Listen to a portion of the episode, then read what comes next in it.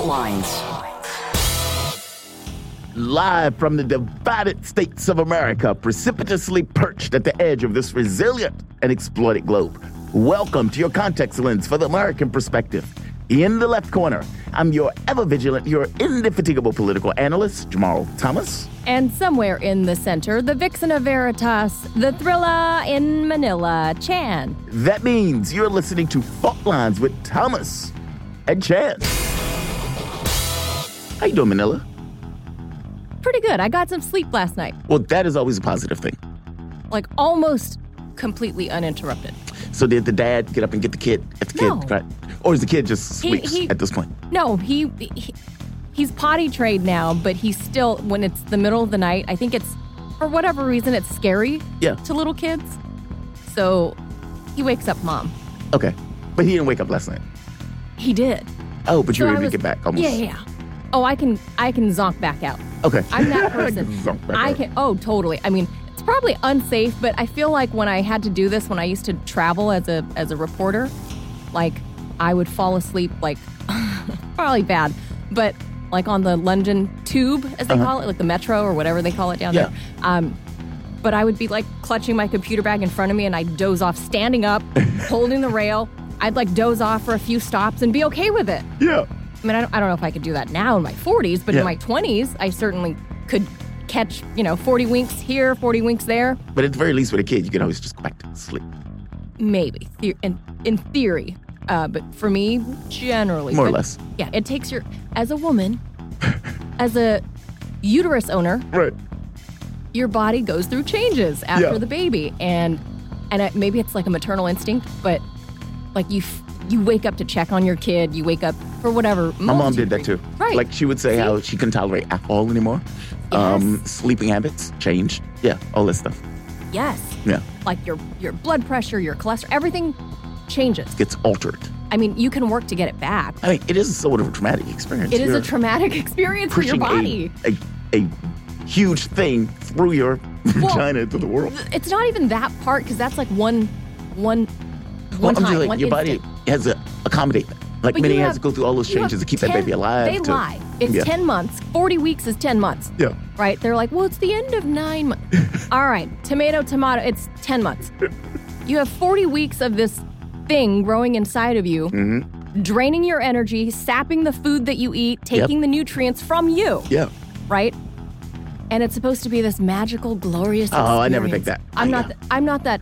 I'm a magical vessel of life. Yeah, I don't think Look at my glorious belly. Yeah. I'm not that woman. it's a traumatic experience. That's the way. that's the way I see Yes. it. It's a traumatic It- experience. right. I didn't personally like experience bad, you know, anything difficult. In Well, my even if you don't, it's but your body is Yeah. your body goes through stuff. Yeah. And then it's been four years, and I'm look my glasses. I have to wear glasses. I never wore glasses before pregnancy. yeah. Body changed. Oh. And yeah. now going back to sleep is vi- damn near difficult. But I did it last night. last night worked. Yeah, Last night worked. I, I've never take that. It's a beautiful flower. No. all babies are a blessing. Yeah, all babies are not a blessing. Sometimes those babies are born into horrible situations that make the mom situation or family worse. um, and yeah, from the standpoint of the mom, body gets, yes. I call it traumatic. Even if you have a, a great pregnancy like I did, Yeah. I was very lucky, very fortunate to have a healthy pregnancy, health, healthy birth. But Mm-hmm. the, the woman's body, yes, I said it, a woman's body goes through a lot. Trans women aren't having babies. So Well, it's a know. woman's body. I mean, I think you and I agree on this Yeah. but at the end of it. But I the know day, some people like, make that argument like, trans woman is a woman. And it's whatever. like, the scientifically, there's the female and the male species. it's an ideological argument.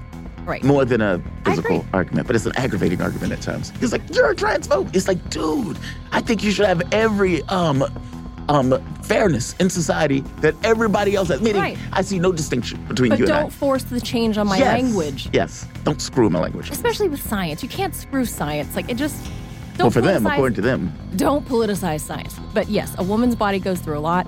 Mo- many women go back to, to quote normal, but many don't. Mm-hmm. Yeah. My vision has never come back, yeah, and my sleep habits have taken four years. I'm Taken a hit. almost normal, almost, but yeah, you you get tired. There's and, and the- differences, yeah. And the kiddo, sorry, man, they don't necessarily want dad. They, they want mom. Perfectly okay with that. They want mom. And you know, I need my sleep. you you probably don't remember, but you probably wanted mama. Listen, do And I your mom remember? will Listen, Your mom you will tell you. You probably don't remember that 30, Ma- Mama you know, Thomas, shout out to you. She's probably listening. those several months those several knows. years. She knows. I think All right, weird. Let's let's get over to some news. But yeah, we're giving props to to moms who don't get enough sleep. Mama Thomas, I'm looking at you. All right, to some domestic news here. Okay, it's finally official. I think we're done counting. Republicans have taken the House. I think we are finally done counting. A week and a half after the midterm elections, the numbers are in. Republicans have officially clinched control of the U.S. House of Representatives. After four years worth of Democratic leadership in the chamber, election results are finally confirmed. The GOP, they needed to grab 218 seats. They got it after finally Thanks to my home state, it took forever.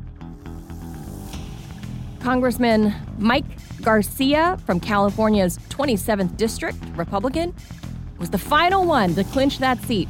The majority call had been on pause since Monday when Republicans remained stuck at 217. The GOP only needed to win over five total seats from Democrats in order to come out on top and push House Speaker Nancy Pelosi, kick her to the curb, so out she goes. At present, Democrats have about 210 seats. Several races for them have yet to be called, but it doesn't matter. Republicans have officially clinched control of the lower chamber. Then, in the upper chamber, the U.S. Senate on Wednesday advanced bipartisan legislation granting federal protections to same sex and interracial marriages in the United States. That's a good thing. Senators voted to advance the Respect for Marriage Act in a 62 to 37 vote, setting the stage for passage by the upper chamber. A total of 60 votes are needed to limit debate on legislation, so they got the majority on that.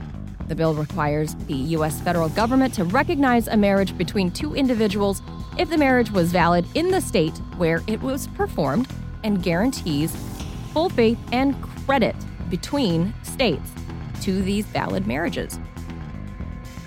Then the conclusions made in Monday's Carbon Tracker report describing investment in the African fossil fuel industry as, quote, high risk.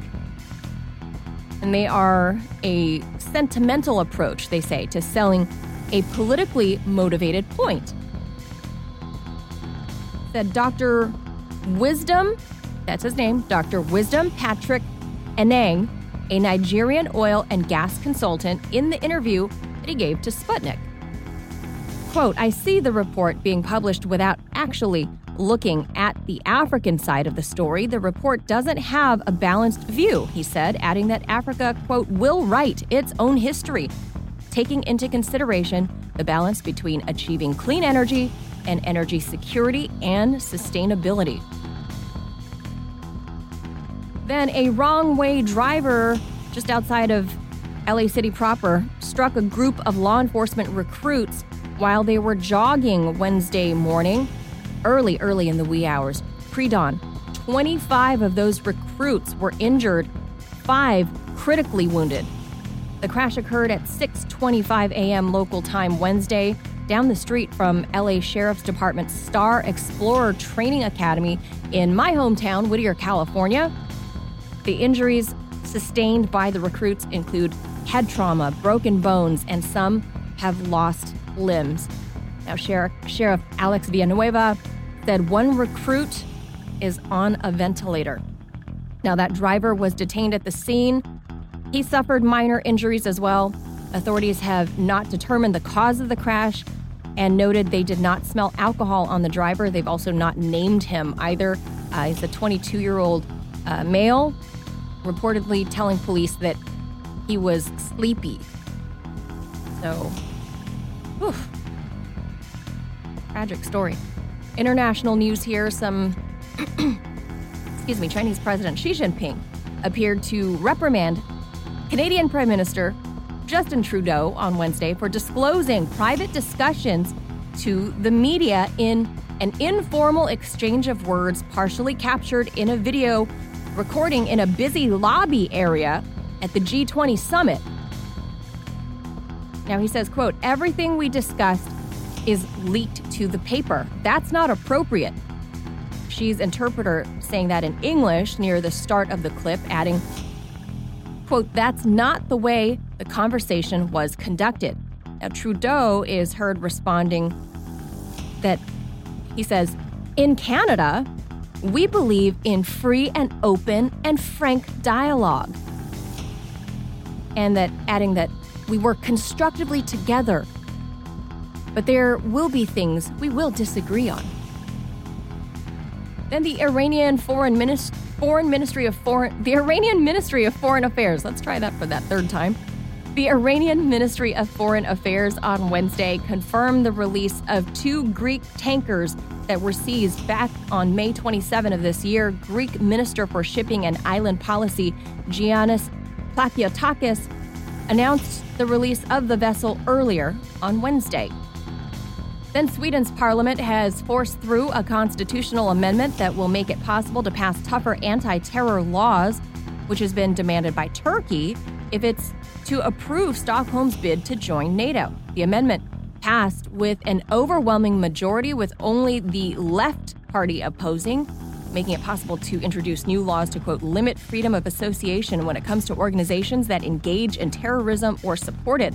According to the Parliament's own standing constitutional committee, which recommended that MPs greenlight the proposal, it will enable wider criminalization of participation in a terrorist organization or ban against the terrorist organization. Then worldwide average sperm counts are, quote, falling at an accelerated rate after having over having half, half, halving, like as in 50%, halving over the last 40 years. That's according to a new study led by Israeli epidemiologist Haggai Levine. Sperm counts are not only an indicator of fertility, but also of male health in general. A low count may indicate an increased risk of chronic diseases, testicular cancer, and a decreased lifespan. Now, quote, overall, we're seeing a significant worldwide decline in sperm counts of over 50% from the last 46 years, a decline that has accelerated in recent years. Now, there's a, a, a book that I, it's on my reading list by Dr. Shanna Swan, who talks about how, this exact thing Yeah. about how uh, overall people, human fertility, male and female, how um, our egg counts have also almost halved, Yeah. and men's sperm count have almost have pretty much halved over the past 50 years. Yeah. And um, the weird thing, but so it has to do With, I don't think it's weird though. it has to do with phthalates in our plastics Yeah. that have reduced. I don't know if I could say this on air, but I, I I'm going to try. Maybe I don't know. I'll get bleeped out. Taints, male and female taint size. Um, yes, The ma- distance the between distance, the exactly. penis and the vagina. Yeah. No, I mean, and the um, rect- your yes rectum and your yeah yeah. so that taint area It has there's a correlation It Pro- prostate uh there's a yeah that's that space yeah has shrunk over over the decades Who but that's in that book by dr shanna swan so Did she measure that?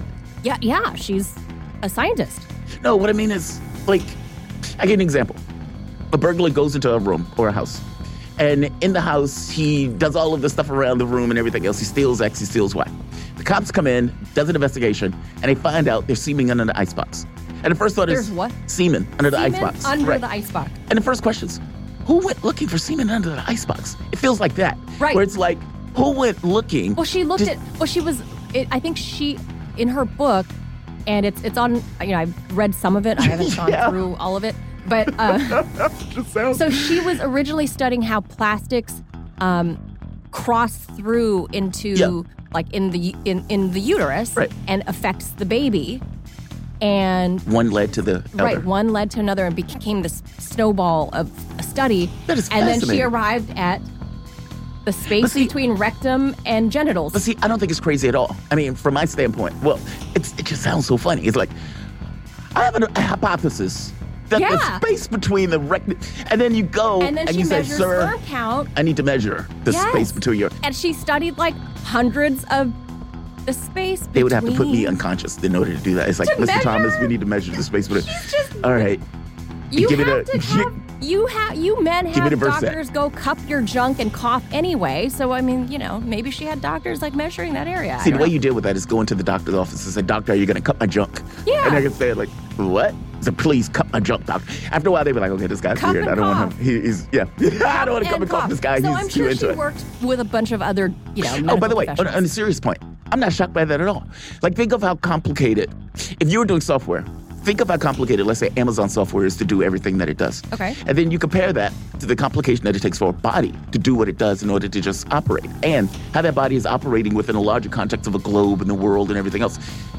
We make so many adjustments to what we put into the environment, to what we put into Yeah. our foods, and Yeah. oftentimes that stuff is built on, you know, economic expedience. Yeah, that well, some of that's true, uh, but she talks about how you know mostly her book is focused on phthalates. That's what she was studying was But it, phthalates. it may be more than phthal- phthalates. I mean, they may Phthalates from of plastic. phthalates and they come around and be like, oh, wait, there's something else. I mean, I'm sure there's more to the book. I'm, I've gone through like three chapters. Oh, I'm not hitting her. I'm saying she's right, and she's probably right even more than. because of how our our world has shifted Exact- over the past 50 years. And what we use materials, chemicals, all that stuff. Um, and she blames.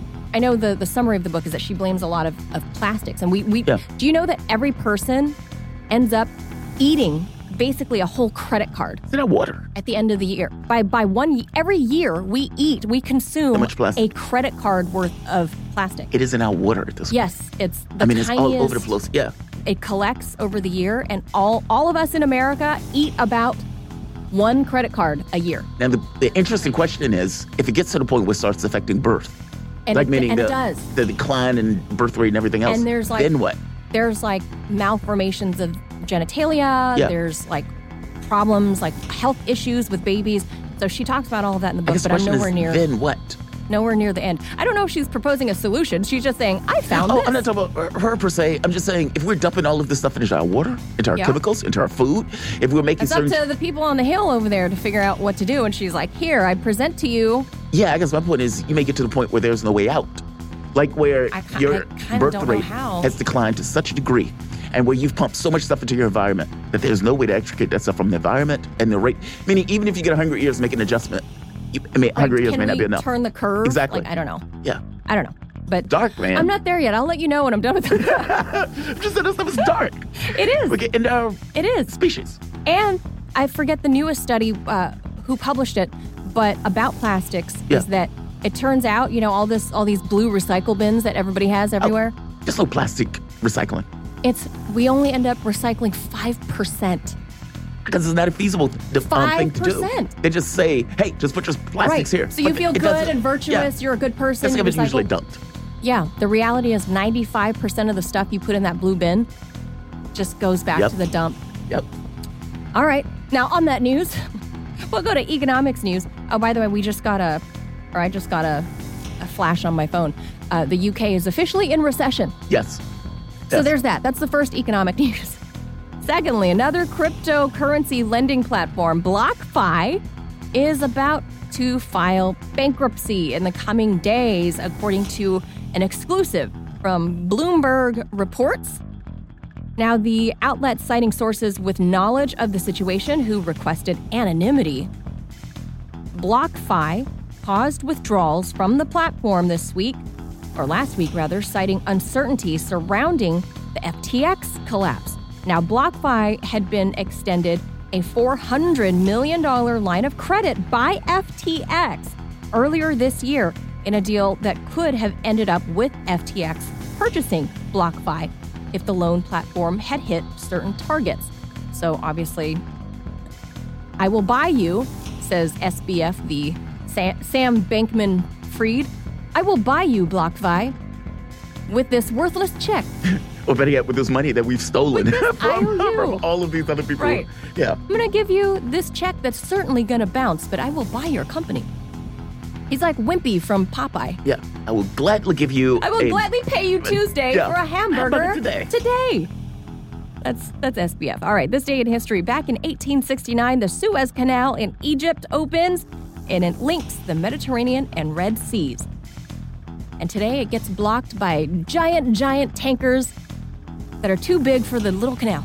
And in 1922, the last sultan of the Ottoman Empire, Mehmed VI, is expelled to Malta on a British warship. And in 1970, Douglas Engelbart receives the patent for the first computer mouse. Jamarl's using one. I use the finger pad. All right, that's going to do it for your headlines this Thursday, November 17th. You are listening to Fault Lines. All right. You guys are listening to Fault Lines. Those were your headlines. We will be back in a moment. Fault Lines.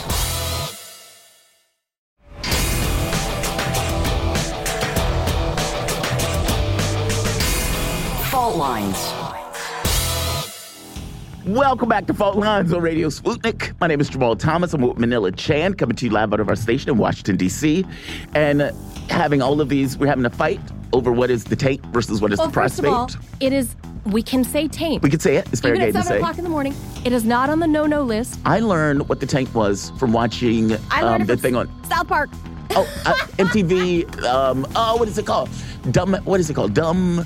Dumb, dumb, dumb jackasses. I'm Oh, sorry. Jackass. I, I learned from watching oh, Jackass. maybe that too. Because they used to attach electric troves to their tape. And they oh, used to just do it. That's why I learned what it was. Maybe at the movie theaters when they had the Jackass. No, no, no. movie? This used to be the television show. Oh, on the show. Yeah, because okay. I didn't the show. I watched there was the an, movie. There was an episode with the guy. I don't know if it's the same episode where he said, he says, I was going to do this act where I was going to stick a child soldier in my bum, and he said, I told my dad because look, I tell my mom pretty much everything. He's pretty much the same. I tell my dad. He said my dad looked at me with this level of just. He said, hmm. my dad was so disappointed, like just radical, radical disappointment where he's like, guys, I can't do this. Like he literally like all of this other weird stuff that he's done, and on this one he's like, actually, I can't. It's too much. Right. We, Too much. we were having this argument with producer Lath.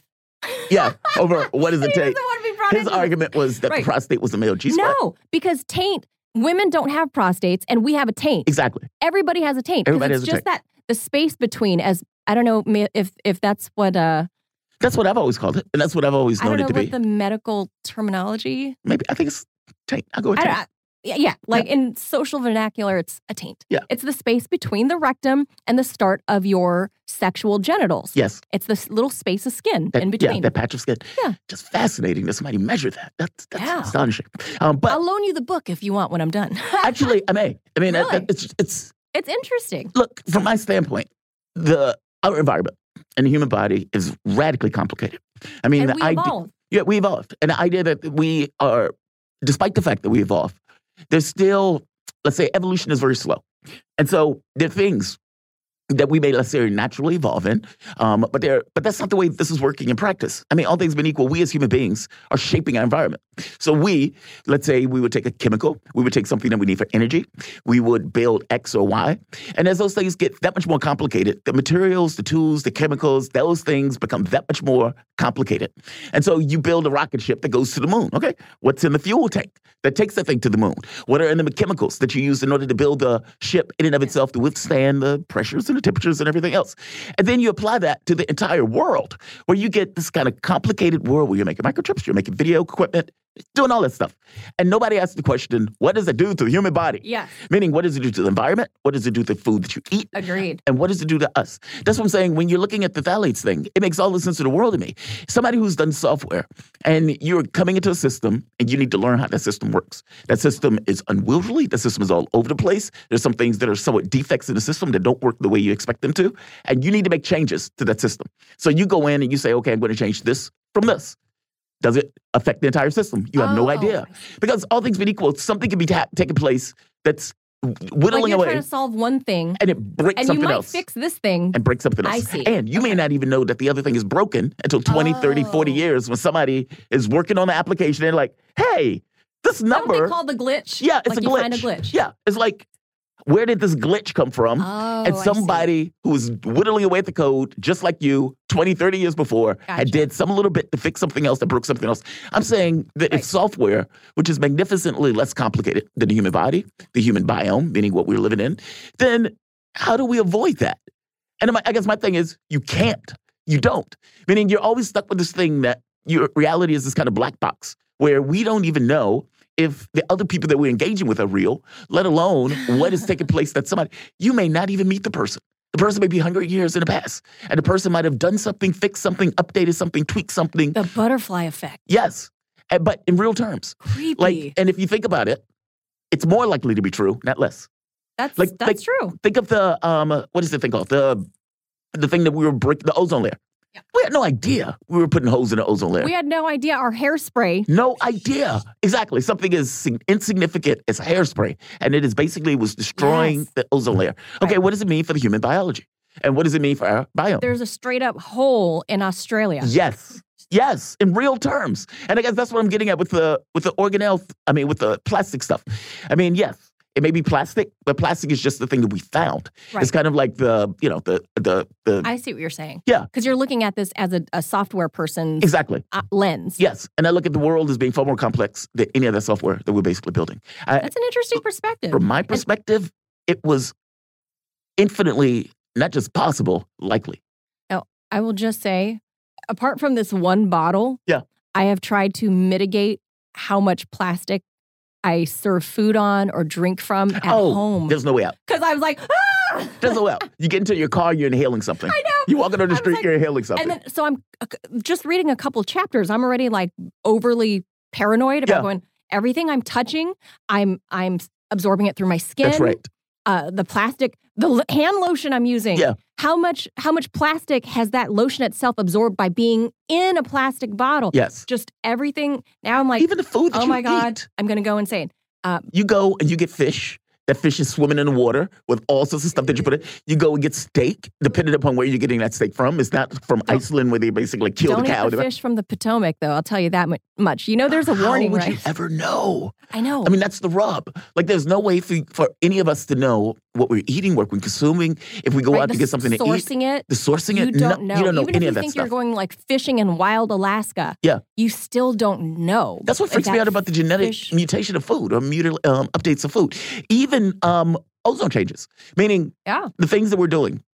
And we won't know. Like you said, you're you're right. We Well, we global can't know. dimming, cutting down the nutritional content in our food itself, meaning the carbon monoxide that gets pumped up into the air, or the carbon gets pumped into the air, adversely affects the food itself because we're putting so much into it. So the food is eating almost like becomes a junk food type of thing because the plants are basically consuming more than what would typically be put out.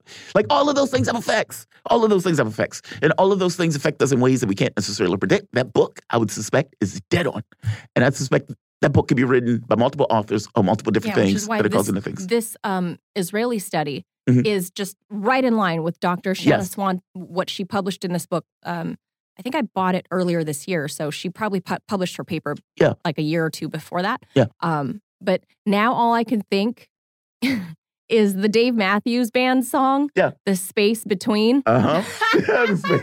space between. That's all I'm thinking. The space is that what Dave Matthews was singing about? No, I don't know. Space We- I- we ate up- Space we ate up your monologue time, but this is an interesting no. perspective from a software developer's. I mean, the you know, monologue could be on anything. lens. I was even going to think about doing it on um the moon. flight. ah, the Artemis thing. yeah, because that's look, That's I weird, I wow off of those things. yeah, me too. I mean, it's the ability for scientific why are we going back there?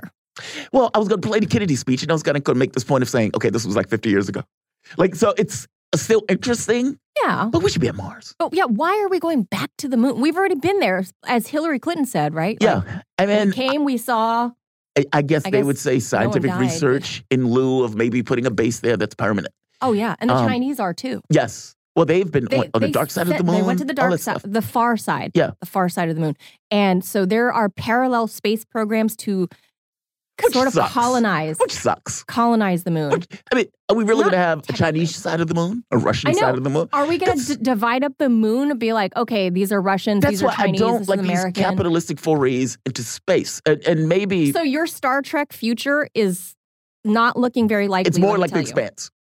It's more like the expanse, where these things are competing, fighting, they're throwing asteroids at Earth in order to destroy Earth and all of this other stuff. It becomes more like that. I hate this idea that we're basically breaking up our resources in order to go to the moon. Whereas we're taking this kind of nonsense that we had on the planet and we're taking it to a celestial body at this point. Yeah, I hate that. I Hate that. A Thousand times hate that. I love when I see stuff like the space flights and stuff like that, though. Because for me, it's the best of human capability put towards a scientific pursuit. And I get that all things being equal, when the moon race was taking place, that was purely, I mean, even in JFK's speech, freedom and justice and make sure that space is open for everybody else. He's talking about the Soviets. Like it's super egotistical. Like It is. It's just like national pride. but it's it's this eight pointing at the moon. Is we're going to the moon, and it's like we've just started using tools. Um, and from the galactic standpoint, a blip of time. No, I, I'm always impressed by that stuff. our, but look, our rumble room told us the medical term of taint Yeah. is perineum. I forgot. I did learn that in biology class perineum. 20 something years ago. I want to hear my doctor say Perineum. taint. Sir, I need to measure your taint. Right. Yeah. Yeah. Just, say For- taint. purely for scientific research. Like, miss, I don't think this is entirely for scientific research, but go for it. We all have a taint. it's just, just funny. I'm shocked that Perineum. she's measuring that. That's awesome. Perineum. Um, but look, you guys are listening to the fault. Perineum. I like, I like either perineum. Um, you guys are listening to the Fault Lines. My name is Jamarl Thomas, Manila Chan. Back in a moment. Fault lines.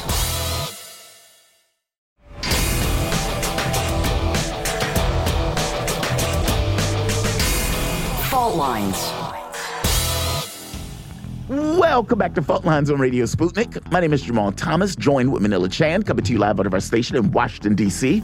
If you guys just so happen to find yourself in the D.C. area, you can catch us on radio at 105.5 FM at 1390 AM. We're also kicking around in Kansas City at 102.9 FM and 104.7 FM. If you guys are digging what Manila and I are putting down, whatever platform um, you're listening to this content on, give us a like, share that audio or video. If you'd like to engage in the show, you can catch us on um, on radio. I'm sorry, by phone at 202 521 1320. Your engagement helps makes the show what it is. Definitely don't be shy. I want to bring in our guests. We're joined by the one and only Mark Sleboda. He's an international relations and security analyst. Mark, welcome to the show, my man. How you doing this morning? Jamarl Manila, thanks for having me. It's always an honor and a pleasure to be on Fault Lines. It is always an honor and a pleasure to have you. Um, Mark, I want to go into the missile strikes for a moment before we go into anything else. Um, those missile strikes were, to call it devastating is an understatement. Now, Russia has basically made the point of saying they hit all their targets. Zelensky has said that they've intercepted 70 out of, let's say, 90 something, despite the fact that they own up to the fact that basically their math is off, to put it mildly. Um, I guess they're trying to say that they were intercepted by all sorts of electrical grids and everything else. Um, as opposed to the missiles. Uh, give me your take on on the effect of this and why is Russia doing it in this way? Is this a cat and mouse to evaluate basically their capability to repair their energy systems for a larger assault later? Is that what's going on as opposed to just a sustained assault? Give me your take. Yeah, so first of all, a day ago, right, uh, there was over, uh, according to uh, the Kiev regime, there were over a hundred cruise missile strikes. Right, these were all air and naval launched uh, cruise missiles. Wait for it. Today there were another 80 strikes, including uh, cruise missiles and drone strikes, and a great deal of these were at the Kiev regime's electrical infrastructure in an attempt to inhibit its military logistics. And there were also some new targets, however. Uh, for instance, for the first times, the headquarters of the uh, Kiev regime's Ukrainian armed forces were hit in Kiev. Uh, This is the first, I think, definitive strike against what the U.S. would call command and control or decision making centers. Uh, so, so that is uh, significant and and new.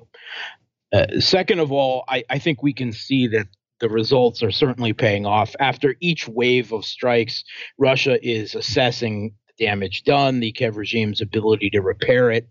Um, and it should also be noted that there are the potential. There's this is a, a controversy actually in Russia. There are um, parts of the system, the system that Russia knows well because it was built during the Soviet Union. It's very uh, robust, heavily redundant system, but uh, Russia certainly knows how to take it apart.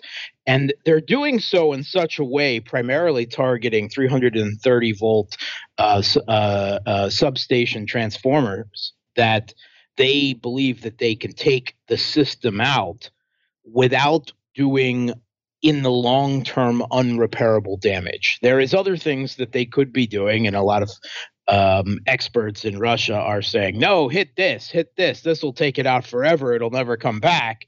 And Russia is being very uh, systemic but pointed uh, in taking out things that are removing the Kiev regime's ability to repair it. Right, they're losing that ability, and they've just announced that today. actually, yesterday, uh, they were announcing that that they they're losing the ability to repair the system. They're simply out of out of parts. And while preserving the ability to repair the system in total at some time in the future if those parts become available. So uh, that is, I think, characteristic of the way Russia has done its escalation in this conflict, which is to say that even when it escalates, it is still by a limited degree. But eh, are you expecting a larger offensive later on that plays into these strikes? Meaning, oh yes, this is this is obviously a preparation for what is going to be a winter offensive. It is not clear whether it is going to be an early winter offensive or a late winter offensive, but you can definitely. I mean, Russia did not call up 300,000 reservists and and uh, tens of thousands of more volunteers to to sit on them. They they will go on the offensive sometime this winter, uh, whether that is now, whether that is uh, in January, late February, like last year, but sometime once the ground is frozen in Ukraine. Uh, this is obviously preparation for that. I see. I see. Is part of that going to be blowing the Dnieper Bridge? There's been talk about basically that this is going to be one of the tactics that takes place. Uh, um, give me your take on this. Okay, so I mean, there are a number of, of bridges across the Dnieper, and certainly the Antonovsky uh, bridge in Kherson, which the Kiev regime had already been targeting for months, and which Russia had tried for months to protect and repair and then blew it up themselves when when retreating. There are other bridges across, and there has been some suggestion that that Russia has refrained from strike uh, striking bridges uh, along the Dnieper.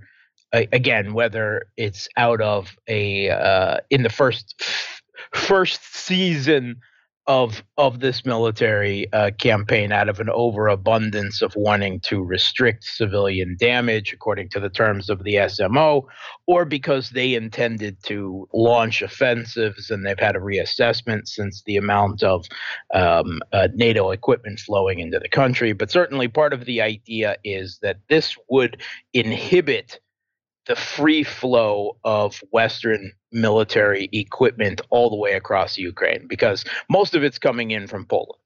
Um, and from there in Poland, it has basically got to go pretty much all the way across the country, whether we were talking the South or primarily the East, in order to be brought into where the conflict is taking place. Uh, the argument is if Russia takes out the bridges across the Dnieper, it several locations that will severely inhibit the ability to not only move troops around, but primarily to move the uh, Western equipment that is provided around. Um, and it's it's anyone question whether that will be acted on, but it is certainly something that is being very widely discussed, which means uh, certainly the uh, the top military leadership, uh, you know, Surovikin, uh, answerable at this point pretty much only to the president and and directly is considering it. Now, Mark, I'm curious about what you know. Not only the media spin of these these old uh, S three hundred uh, uh, defense air defense systems that Ukraine has, and the media spin about. Uh, well, ultimately, it's still the Russians are at fault. It's I don't. We we even heard Lloyd Austin, the SecDef, literally lay the blame of that missile landing in Poland at the feet of Russia without any explanation as to how.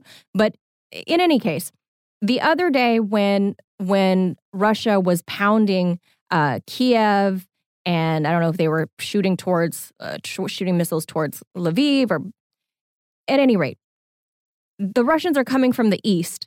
How does a an S three hundred missile air defense go to the west. Poland is to the west of them. If they are trying to defend against in Russian incoming, How does it go to the left? Okay, so I mean, it, it's not always quite that clear. All right, the S three hundred is going to should be locking on a target, setting a trajectory course to intercept it, and the the target could have been uh, pat if we're assuming the S three hundred system was in Kiev or somewhere in western Ukraine. The actual target, Russia has said that they're not targeting anything within, I believe it's uh, more than a couple dozen kilometers of the Polish border, but that is still an amount of space. The air defense system could have been somewhere between where the strike was, uh, you know, basically to the east of the strike. Uh, but we have seen, I mean, S 300 is a good air defense system by any standards. However, the models that the Kiev regime has are older. Their missile interceptors are older. They've actually had to scrounge them from other countries that were using the S 300 because they've only got a few left. They've, they've most have either been destroyed or they've used up uh, most of the interceptor missiles. And there are indications that they probably actually fired two missiles, a usual um, Soviet slash Russian, and we must assume Ukrainian, uh, to send two interceptors after a missile to double tap it to make sure it is hit. And uh, both appear to have gone awry. And there is a, a has been, particularly under the Kiev regime again. These are older models, older missiles. Uh, they've had a, a, a high uh, and, and, quite dramatic failure rate. Um, we saw an incident in March where a Kiev regime S 300 took out a Romanian MiG a, a, very similar. It was obviously locked. Uh, the missile locked onto the wrong target, and that was quickly brushed under the carpet, and everyone forgot it. There have been a number of such incidences, and in a number of instances, either the missiles uh, fell or uh, misfired and hit residential buildings uh, quite often in Kiev and elsewhere. And there was has often been the attempt to say that Russia is targeting residential buildings yes. with their missiles that they are running out of. We keep hearing. Well, uh, neither is actually the case. Now there have been a handful of incidences where a number of buildings were being used as military barracks for foreign mercenaries or uh, officers and they were hit. They were d- intentionally hit. In several other of those incidences though it is actually the kiev regime's air defense that has hit those buildings um, you know by accident oh, of, man. of course but the intent was to blame Russia. And there's a, quite a number of, of absolutely absurd Western articles out there trying to argue that Russia had been using the S 300 air defense system as an offensive weapon to fire missiles. The logic goes, I mean, they've been arguing this since March because that they have run out of missiles, right? Quite obviously, right? 100 yesterday and yes, another yes. 50 or so today, right? But what is actually happening? This is an absurd defense of simply the Kiev regime's air defense missiles missing their target or falling and, and hitting residential buildings. And, you know, it's just like ultimately Russia's responsible yes. because if Russia hadn't fired the missiles, their missiles, then we wouldn't have had to fire our air defense missiles, so we can blame them anyway. Whose missiles are they? It's Ukraine. Who's responsible? Russia, right? Yes. I, I, I mean, from that lot, you know, because if Russia hadn't launched the missiles, hadn't invaded, then they wouldn't have been the circumstance anyway. And Russia can turn around and was saying, if if you hadn't openly backed the overthrow of the government in Kiev in a putsch in 2014 with Vicky Nuland handing out cookies to neo Nazis on the Maidan, then then we wouldn't be in this situation either. So I mean that that argument's not neo Nazis get hungry too much. That's that is true. The neo Nazis They do get hungry. they like cookies They too. like cookies. They're people too, sort of. It's the rest of us that are subhuman. Yeah. Uh, Mark, last thing on that is is it seems like for the first time the the West, except for Lloyd Austin, seems to acknowledge that okay, so the Russians didn't bomb Poland, they didn't attack Poland, but Volodymyr Zelensky is still saying, "No, it's not ours. Oh yeah, he lied. It's not ours. He We didn't do it." lied. No, even even I mean after Yeah. the fact, after people were like, "Wait a minute, Yeah. that came from Ukraine. yeah, he doubled down. He doubled Yeah. down Yeah. overnight. He was like, "No, He no, no, doubled down. that's not mine." Now it's it's only in the last few hours that he's suddenly not 100% sure uh, who's but no one else can be either. He's oh. he's slowly backtracking at this point. But that That's comes sure. after this statement from an anonymous Western diplomat speaking to the Financial Times. This is getting ridiculous, the official told the Financial Times on Wednesday. The Ukrainians are destroying our confidence in them. Nobody is blaming Ukraine, and they are openly lying. This is more destructive than the missile. This is from a Western diplomat speaking to the Financial Times. And it's not that they lied, it's that they continued lying after the West actually admitted the truth. Yep. And they have become so used to and expectant that the West will back them up and say whatever absurd lie that they utter is the God's honest truth, that they are just all kinds of nonplussed and huffed that the West is daring not to back them up on this, right? They're like petulant little child Zelensky's like, no, I said it was this. You're supposed to back me up on that. It's right? what's you her know, name on uh, Willy Wonka? Yeah.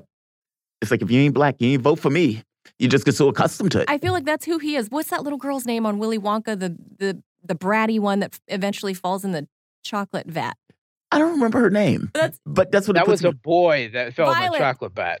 Okay. Violet, she ate the bubble gum. Oh, she ate the bubble. Okay. Uh, but basically, he, he's so used to people backing him up on nonsense. Yes. That he's just shocked that they wouldn't get this third he's world like, war Wait a minute. going. What? You're, like, you're saying it's mine? You mean we can't start the third world war? Is that what you guys are and saying? the West, the West is now like, come on, you didn't take the cues. This one we're not lying right. about because we're not ready for World War Three yet. Like, hint, hint. Um, yeah, it's like take the hint, bro. Um, what? another question on the missile system, the S three hundred, um, that these guys are using. information warfare or electronic warfare. Like um, in Syria, for example, Russia was able to basically jam signals and everything else on the weapon systems, especially since these things are basically targeted and precision guided um, weapon systems. Is something like that taking place in Ukraine? And is that part and parcel to the reason why these missiles are missing um, so much? I mean, yeah, they're old, but is that also an element of it? Yeah, yeah. I, I don't think so in this particular situation, simply because of the range of this. Obviously, these are very close uh, to uh, to Kiev regime targets, often on the other side of the country from where Russia is. And Russia, even Western military experts uh, acknowledge, has very advanced electronic warfare, more advanced than ours uh, systems because they've spent money on it, uh, where the U.S. has kind of neglected that field because they haven't been expecting to be hit by missiles for quite some time, uh, decades of warfare. Um, uh, but th- it has to be within a certain range uh, even for Russia's advanced systems. And they're primarily used on incoming offensive weapons. So I do not believe that this is, it's possible that Russia is targeting Ukraine's own air defense missiles on the far side of the country on this. There is, of course, the you know the if you want to say the conspiracy theory or the speculation that the Kiev regime might have actually fired those air defense missiles into Poland on purpose to try to, as a false flag, to draw draw them in. You know, the the West was very careful to say, you know, it, it was a Ukrainian air defense missile, but it was an accident. We're sure it was an accident, and that's that's very definitive. Um, and there's every possibility it was, but there is a possibility it was not too. And the U.S. knows, and uh, they're certainly not going to release be that honest uh, if that was the case. Yeah, that crossed my mind yesterday, because I, I, mean, for me, in situations like this, you get into the a level or a situation where you think to yourself, "Okay, we're losing this," and until or unless we're able to get somebody else further involved into the conflict, Western powers, for example, um, we've lost it. And regardless of what the nonsense Zelensky is basically saying, um, about the war, I think all things being equal, there have to be some kind of sober military assessment taking place somewhere where it comes up of we are screwed unless we can get the West further ensconced into this conflict. I think it's coming from Mark Milley very quietly, from, from the chairman of the Joint Chiefs of Staff of the U.S., because he, I think, is well aware that uh, Ukraine is at their their zenith point, right? Their peak. They their counteroffensive is peaked. They've blown everything that they had Russia has called up 300,000 reservists who are coming into the theater. And every single uh, week, you are hearing more and more articles talking about how, uh, from the West, talking about how the West is running out of um, weapon systems, out of ammunition, out of things to provide the Kiev regime with. Um, and uh, that, that they're simply uh, artillery shells is one of the biggest examples because this is a very heavy artillery conflict. And the Kiev regime is all out of the Soviet legacy artillery systems and shells that they started the conflict with. They've all either run out or been destroyed, and they're entirely reliant on Western artillery shells. And by their own accounts, as of a few months ago, before they started the counteroffensive, they were firing five to 6,000 artillery shells a day. And Russia was firing some 50 to 60,000 artillery shells a day. And when you hear things like, oh, the US just scrounged up another 100,000, 155 millimeter artillery shells that they're trying to get from South Korea you see that they're really scrounging that they, they simply don't have more artillery shells in, in stock because they're they weren't prepared for this type of warfare. And because their military industrial complex was geared towards high end boondoggles and counterterrorism, it would take them years to, to start to spin up for this type of industrial warfare. They, they weren't prepared for this type of war and they're they're running out of, of artillery shells. So they're scraping around the world, you know, U.S. stockpiles in South Korea uh, to try to fill it. But even that, at, at Kiev regime's firing rate a couple months ago, that's going to last 20 days, not even 20 days, and that is not even two days worth of what Russia is firing to give you a scale of the conflict that that is being waged in these artillery and trench battles in eastern Ukraine. Now, Mark, are you hearing, since you're much closer to the action than we are, are you hearing out there of um, maybe greater calls for peace talks maybe uh, you know the polish are they still you know immediately after you know the, the missile hit they were like okay hair on fire time to time to uh, initiate the group hit up act, uh, activate Article 4. let's activate Article 5. And they've since pulled back. Do you think now the group is talking about, hey, maybe maybe we should uh, push push this kid to talk to go back to the negotiating table and and, and talk things out? Yeah, I, I, think we've seen that. I mean, particularly from Mark Milley in the administration. Weird that the Pentagon, the Defense Department, the military is the one being the voice for, calling for diplomacy here. Oh, see, I don't think that's weird at all. I mean, uh, it, well, they, Antony Blinken at the State Department is, you know, like war with Russia. Well, the military stop till the last Ukrainian. Well, the military is stuck with a realistic assessment. They have to. They know what's coming, and they realize that Kiev is at a high water mark and what's coming they're not going to be able to counter anymore in terms the manpower advantage is going away and they're running out of weapons to send. But i got to tell you that while russia has the uh, official diplomatic position that you know they are always open to negotiations diplomacy albeit on the terms that we set out in the beginning which you know the kiev regime has made it clear again and again are not acceptable uh, and actually, the Russians' terms uh, have have certainly gotten worse since then because they also now consider Kherson and Zaporozhye to be part of Russia. Uh, Russia is is is uh, not really ready for diplomacy. They just called up 100, 300,000 yeah. reservists. Let's be honest, they're going to use them. Yeah, they're going to win us on a well, battlefield. Well, the DoD so far, I mean, there are journalists out there doing the math about how much money we we the U.S. has sent them, and we're we're close to hundred billion at this point. We're at like ninety one point six or eight or something like that. We're, let's just round it up, round it up to hundred billion total between money. Yeah, um, 120 billion 120? by the end of the year. The, exactly. Wow. This is we are outpacing our own war in Afghanistan. Russia We're doesn't out, spend this much on their military. This is greater than Russia's entire yeah, military, military per year. Yeah, talk Yeah, to us yeah, about this money, Mark. Like where where is this all going besides going into FTX and, you know, laundering it through and sending it back to the Democrats? Well, we know a lot of weapons are being sold to jihadists. We we know that um, a uh, neo-Nazi Azov spin-off got a hold of some of these weapons in Italy and and was planning terrorist attacks, and that's all now being Wait, quietly a hushed up. Yeah. Italian police foil deadly plot by neo Nazis linked to Ukraine's Azov Oh battalion. my god, I I missed that one. Yeah, I mean, well, that's kind of the inevitable. I mean, that that was like, duh. I mean, Azov has a plan, an ideological plan. It's online for the Reconquista, the fascist revolution in Europe and the United States once they finish with Ukraine and Russia. I mean, I mean, uh, they're, they're trying to tell us, oh, but these guys aren't neo Nazis anymore, right? You know, they're they're kind of gentler neo Nazis who are just bent on fascist revolutions in, in in our countries. But out of that U.S. spending, one thing really stuck out to me, a detail I noticed in the Hill yesterday: the new package of of some 27 billion that Biden is asking for.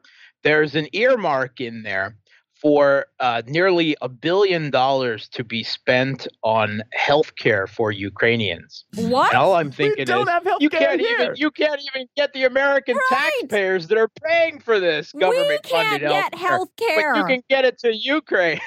You you, are you can make you can make sure Oh that the neo-Nazi RADA member Andrei Biletsky gets his health care. You are giving Wow. health care to neo Nazis That- before your own country. that takes the damn cake. yes, that That doesn't it? Yeah. that is astonishing.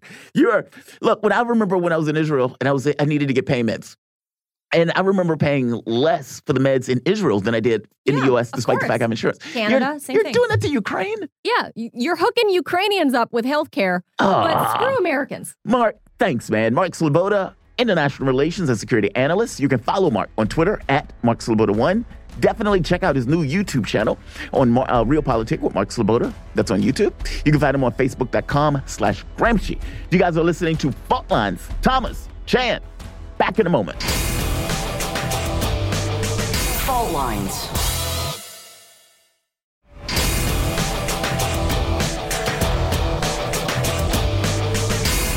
Fault lines.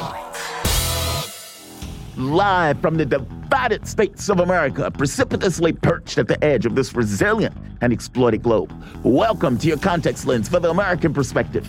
In the left corner, I'm your ever vigilant, your indefatigable political analyst, Jamarl Thomas. And somewhere in the center, the vixen of Veritas, the thriller in Manila, Chan. That means you're listening to Fault Lines with Thomas and Chan. I'm just going to say I am outraged by that last three comment, minutes yeah. Mark Sleboda. Me too. I mean, look, oftentimes as a lefty, we're told you can't get that stuff passed. There's no reason to do it. We There's no it. money. We don't have it. We We're don't have broke. the money. We don't have the money for it. And then on a 12 whim, years. 12 years we've been fighting about this for Medicare for Yes. all. 12 years. it's an issue of values. I mean, if you're talking about what $400 billion to deal with education, you've just dropped $120 billion in Ukraine over a year. You did it on a whim. You didn't Less think than twice a year. about They it. just decided probably in this last bill, so it's probably been talked about for all of eight weeks. Yeah, and just bam, here's $120 billion. When they said, get rid of homelessness, we can't do that. We can't come up with a reason and rationale to do that. leave it to Mark Sleboda to enlighten us. Yes. Because I stopped trying to read these bills. Like when I noticed we kept sending money to Right. Ukraine, I just gave up because I was like, this is, We've doubled the Russian military budget. It's crazy. For a I, year. I gave up reading these bills. And then like, how do you justify that when you lose? Like, meaning at, at the point, this is going to get settled on the battlefield. If I just called up 300,000 troops, I'm not negotiating with Well, you. I suppose- That's my indication that I'm not. I suppose this is why they're trying to do reparations Yeah, for, Ukraine, Yeah. by way of seizing Russian assets. I tell you this: the moment that you put your hands on Russian assets, Russia's most likely going to put their hands on your assets in their own country. And I agree. And look, if you're going to take 300 billion, look, I'm pretty sure they have 300 billion Because I worth mean, of companies in the U.S. there's a lot of private money that, that America is looking at seizing, Yes. including um, oligarch Yes. whoever they consider super wealthy. I just so happen to be a Russian. I just so happen to be Right. rich. And so we, let's just put our hands on that guy. Right. I have nothing to do with the Russian government. Right. I'm just Like- a Russian citizen and you're stealing. What does that mean for America? like I'm an import export guy. I own a villa in Italy. Yeah. You're seizing it? and you're going to seize my villa? I have no pay for- connection with the Russian government at all. I mean, think about what that means for America. If the countries, let's say Iraq started doing that. Well, we're going to take reparations, so we're going to do X and Y. Are you insane? That just unheard of. All of this is now, aggravating. now, now it's starting to make more sense. Is because okay, we have to seize Russian foreign funds, Mm-hmm. private citizens' assets, super yachts, villas, Yeah. things like that, to to pay because we. I don't know. That we want to replenish our coffers could be because we're giving Ukrainians health care, but not our own people. And this is how you launder the information so the American people don't get mad at me.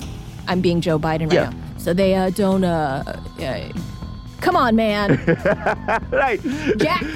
There was something I was going to say there. Jack. I can't remember, so I just, come on, man. Come on, man. That's the I- space filler. Come on, I man. swear, Jack. man. Jack. Hey, Jack. So aggravating. It's aggravating on so many levels. Health care for all Ukrainians. We can't get rid of homelessness. We can't get rid of poverty.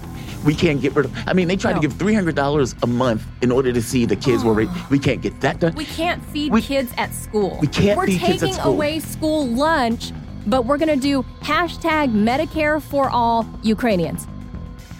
Don't tell me again that we can't afford it. Don't tell me that we can't afford it. Meaning, don't tell me that we can't afford to get rid of homelessness or pay for education. Meaning, get rid of this notion of um, kids paying what fifty, sixty thousand dollars a year Even if you're not looking at the college kids because you don't feel bad for them, how about feeling bad for the little kids at dilapidated schools, Yes. licking lead paint off the walls Yes. with terrible lead pipes? or worse, Give just drinking books. lead water. If you're talking about Chicago, you're talking about New um, uh, or uh, You're Michigan. telling me you can't fix the infrastructure at school in poor neighborhoods? That's what Obama told those people when he took that sip of lead water in Michigan. Do you remember that? Obama's sitting there. Is it safe? Yeah, and he's like, "It's safe. I mean, give me, give me some water. Give me some water." GTFO. And it's like, well, the government can't really get involved to do this. That's a state problem. This is not a federal. Yeah, get out of here. hundred and twenty billion dollars Get to outta Ukraine. here. That's amazing. Get don't, outta here with Don't that. tell me that we can't afford it. Don't I tell. don't- Don't, ever, ever, ever, ever, ever tell me again that we can't afford it. But let's keep voting for Joe Biden. oh, you never get me to tell anybody to vote for Joe Oh, Biden. well, me neither. By the way, I went to the doctor yesterday, and I remember the woman was telling me, she was like, Look, I'm not voting for any of these people anymore. She's like, I don't see the point. She said, I talked to many people who come in here. She's talked to African Americans. She was like, many of those people are perfectly okay with Trump. She says, really? My vote doesn't matter. She says, I'll go out there, I will stand for X amount of time. And she says, I don't see how it changes. She said, I'm working two jobs. Right. I don't see how any of those things affect um, or being So affected by my vote. abstain? She says, I'm done. Okay. She's She says, just "I'm done." a non-voter. And that's kind of my point. Like, but she wasn't a non-voter up until, let's say, Trump last term. I mean, she was a Democratic voter For life. for life, by definition, Until this point. until this point. And this is not the only argument I've heard. I told you my ex-wife's um, dad, same Right. thing. I could never vote for a Republican, and then he gets to the point, I'm done. I'm done. All of them are sick and tired of this idea that they're backing particular party, and that doesn't come back to them. Meaning they don't necessarily see any kind of result from the fact that they're There's supporting. no return There's no investment. return on investment. It's that. It's that. You want me to donate money to you. You, you- want me to give you support. And yet, Text I- messages like, send Yeah. us $5, and Manila. the And only like, no, argument that they ultimately you. make is got to keep Republicans out of office, so vote for us. Right. She was like, yeah, that's insufficient. Whether it's a Republican or whether it's a Democrat, it doesn't matter. And that's, you know, I think that's the thing that I think Democrats need to reconcile. The part and parcel to the reason that they lose like a Sanders was able to get all those people jizzed up and revved up for politics. Might not have been enough to win, but he was able to do it. Joe Biden can't fill a doghouse. that, that the Medicare thing. This is where Very you and. I, where we have a lot of ideological and political differences, but, But on this one, Yeah. this is the overlap, Yeah. right? Where it's so upsetting that you see this much money being sent over there, whatever over there is, but it, in this case, it's Ukraine, and straight up healthcare. How? What does that even mean? Yeah. What, does that mean you're sending like doctors over there? Does that mean you're sending medical supplies? Mm-hmm. Yeah. Does that what does that mean you're giving health care to Ukraine? What does that mean? Define that. Yeah. Be specific that. about that, what that, how that money breaks Because down. w- Yeah. all we know is we're not getting any of that here. No. No.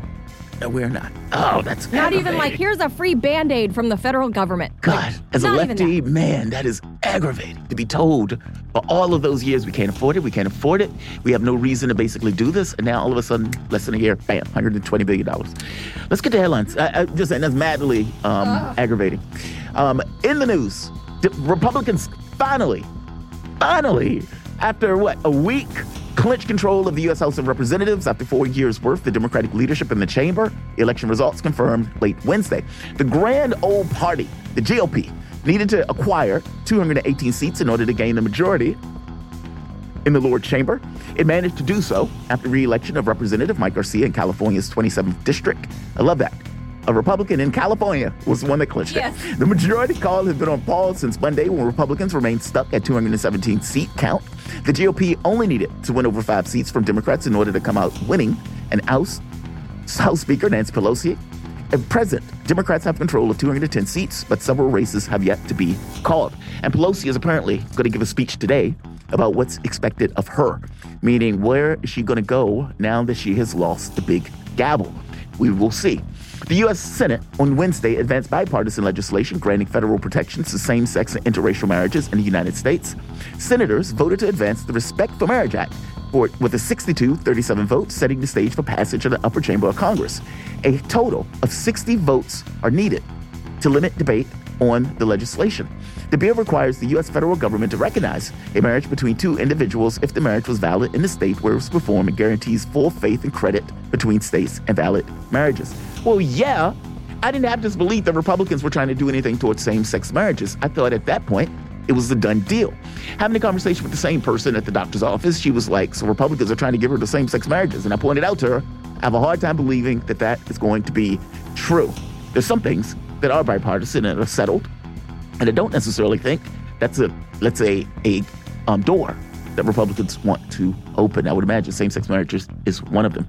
Let's keep going. The conclusions made in Monday's Carbon Tracker report describing investment in African fossil fuel industry as high risk are quote, a sentimental approach to selling politically motivated point, unquote, said Dr. Wisdom Patrick Inang, Nigerian oil and gas consultant, in an interview with, with Sputnik.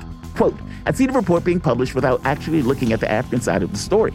The report doesn't have a balanced view, unquote, the expert said, adding that Africa, quote, will write its own history, unquote, taking into consideration the balance between achieving clean energy and energy security and sustainability. Like I said, the West can't wag their finger at some of these countries after being the main purveyors of climate change around the globe. And if you are going to get these countries to do something, let's say, less than what is in their um, best interest, well, probably to have to pay. You're to have to take some loss in that in order to help those other countries out, developing economies. Let's keep going. A wrong way driver outside of Los Angeles struck a group of law enforcement recruits while they were jogging on Wednesday. 25 of the recruits were injured, including five who were critically injured. The, uh, the crash occurred around 6:25 a.m. local time on Wednesday. Shot down the street from Los Angeles Sheriff's Department, Star Explorer Training Academy, and Whittier, California. The injuries sustained by the recruits include head trauma, broken bones, and loss of limbs. Jeez. Sheriff Alex Villanueva said one recruit is on a ventilator. The driver was detained at the scene and suffered minor injuries. Authorities are not determined the cause of the crash and noted they did not smell alcohol on the driver. Officials are investigating if other drugs may have been a factor. The 22 year old driver reportedly said he slept sleepy before the crash. Wow. Fell asleep. Jeez. In international news, Chinese President Xi Jinping appeared to reprimand Canadian Prime Minister Justin Trudeau on Wednesday for disclosing private discussions to the news media in an informal exchange of words, partially capturing and video recording in a busy lobby area in the G20 summit in Bali. Quote, everything we discuss is leaked to the paper. That is not appropriate, unquote. Xi's interpreter in English near the start of the clip added, quote, that is not the way the conversation was conducted, unquote. Trudeau is heard responding that, quote, in Canada, we believe in free and open, frank dialogue, unquote, adding that they would, quote, work constructively together, but there will be things that we disagree on, unquote. So let me get this straight. Any conversation with Trudeau is an open and free conversation that there is no way that Justin Trudeau could talk to a world leader where the things that they talk about just stay between them. Is that what you're telling me? That basically any and every conversation, even if it was just between you and it was between some other random leader, is subject and open to disclosure? Is that what you're telling me? That no world leaders with Justin Trudeau has the ability to have a private conversation? That is astonishing. That is completely astonishing. Justin Trudeau is talking out of his ass. And that's exactly what he's talking out of at this point when he's saying that. That's appalling. Come on here. You can come up with a better reason that that was leaked than that. Come up with a better reason. Give me a better lie, Trudeau. The Iranian Ministry of Foreign Affairs on Wednesday confirmed the release of two Greek tankers that were seized on May 27th this year. The Greek Minister for Shipping and Island Policy Giannis Batakis announced the release of the vessels earlier on Wednesday, and I apologize for butchering that last name. Let's keep going. Sweden's parliament has forced through a constitutional amendment that will make it possible to pass tougher anti terror laws, which has been demanded by Turkey if um, its approval. If it approves Stockholm's bid to join NATO. The amendment passed with an overwhelming majority, with only the left party opposing, makes it possible to introduce new laws to, quote, limit freedom of association when it comes to organizations that engage in terrorism or support it, unquote. According to the Parliament's own standing constitutional committee, which recommended the MPs greenlight the proposal, it would enable, quote, wider criminalization of participation in terrorist organization or ban against terrorist organization, unquote. We'll see how this works out in practice. I mean, Sweden is basically going to have to give up members of a terrorist group that, well, a group, the PKK, that consider terrorist groups. So we'll see if they do it. I'm, I was always skeptical on whether or not they would go through with this, but we'll see. Um, worldwide average sperm counts are, quote, falling at an accelerated rate after having over the last 40 years, unquote, according to a new study led by Israeli epidemiologist Hagai Levine. Sperm counts are not only an indicator of fertility, but also male health in general. A low count may, may indicate an increased risk of chronic disease, testicular cancer, and a decreased lifespan, researchers said. Quote, overall, we're seeing a significant worldwide decline in sperm counts of over 50% in the past 46 years. A decline that has accelerated in the recent years, unquote, Levine told reporters. In economic and finance news, cryptocurrency leading platform BlockFi is preparing to file for bankruptcy in the coming days, according to the exclusive Bloomberg report published Wednesday. The outlet cited sources with knowledge of the situation who requested anonymity. BlockFi paused withdrawals from the platform last week, citing uncertainty surrounding FTX's collapse. BlockFi has been extended a 400 million line of credit by FTX earlier this year, and a deal that could have ended with FTX purchasing BlockFi if the loan platform had hit certain targets. So the criminal that basically was involved and responsible for the collapse of BlockFi turns around and says, We will buy you if you hit certain targets. Wow, that's awesome. Um, this day in history, and I don't mean that awesome in the positive way. In 1869, Suez Canal in Egypt opens, linking Mediterranean and the Red Sea. In 1922, the last sultan of the Ottoman Empire, Mehmed sixth is expelled to Malta on a British warship. In 1970, Douglas Engelbart receives the patent for the first computer mouse. Those are your headlines. You guys are listening to Fault Lines with Thomas and Chan. Yeah, I am. Some of this news is actually pretty fascinating. But look, let's do this. Let's take a break. We're going to come back with our guests. You guys are listening to Fault Lines. My name is Jamarl Thomas, Manila Chan. Back in a moment. Fault Lines.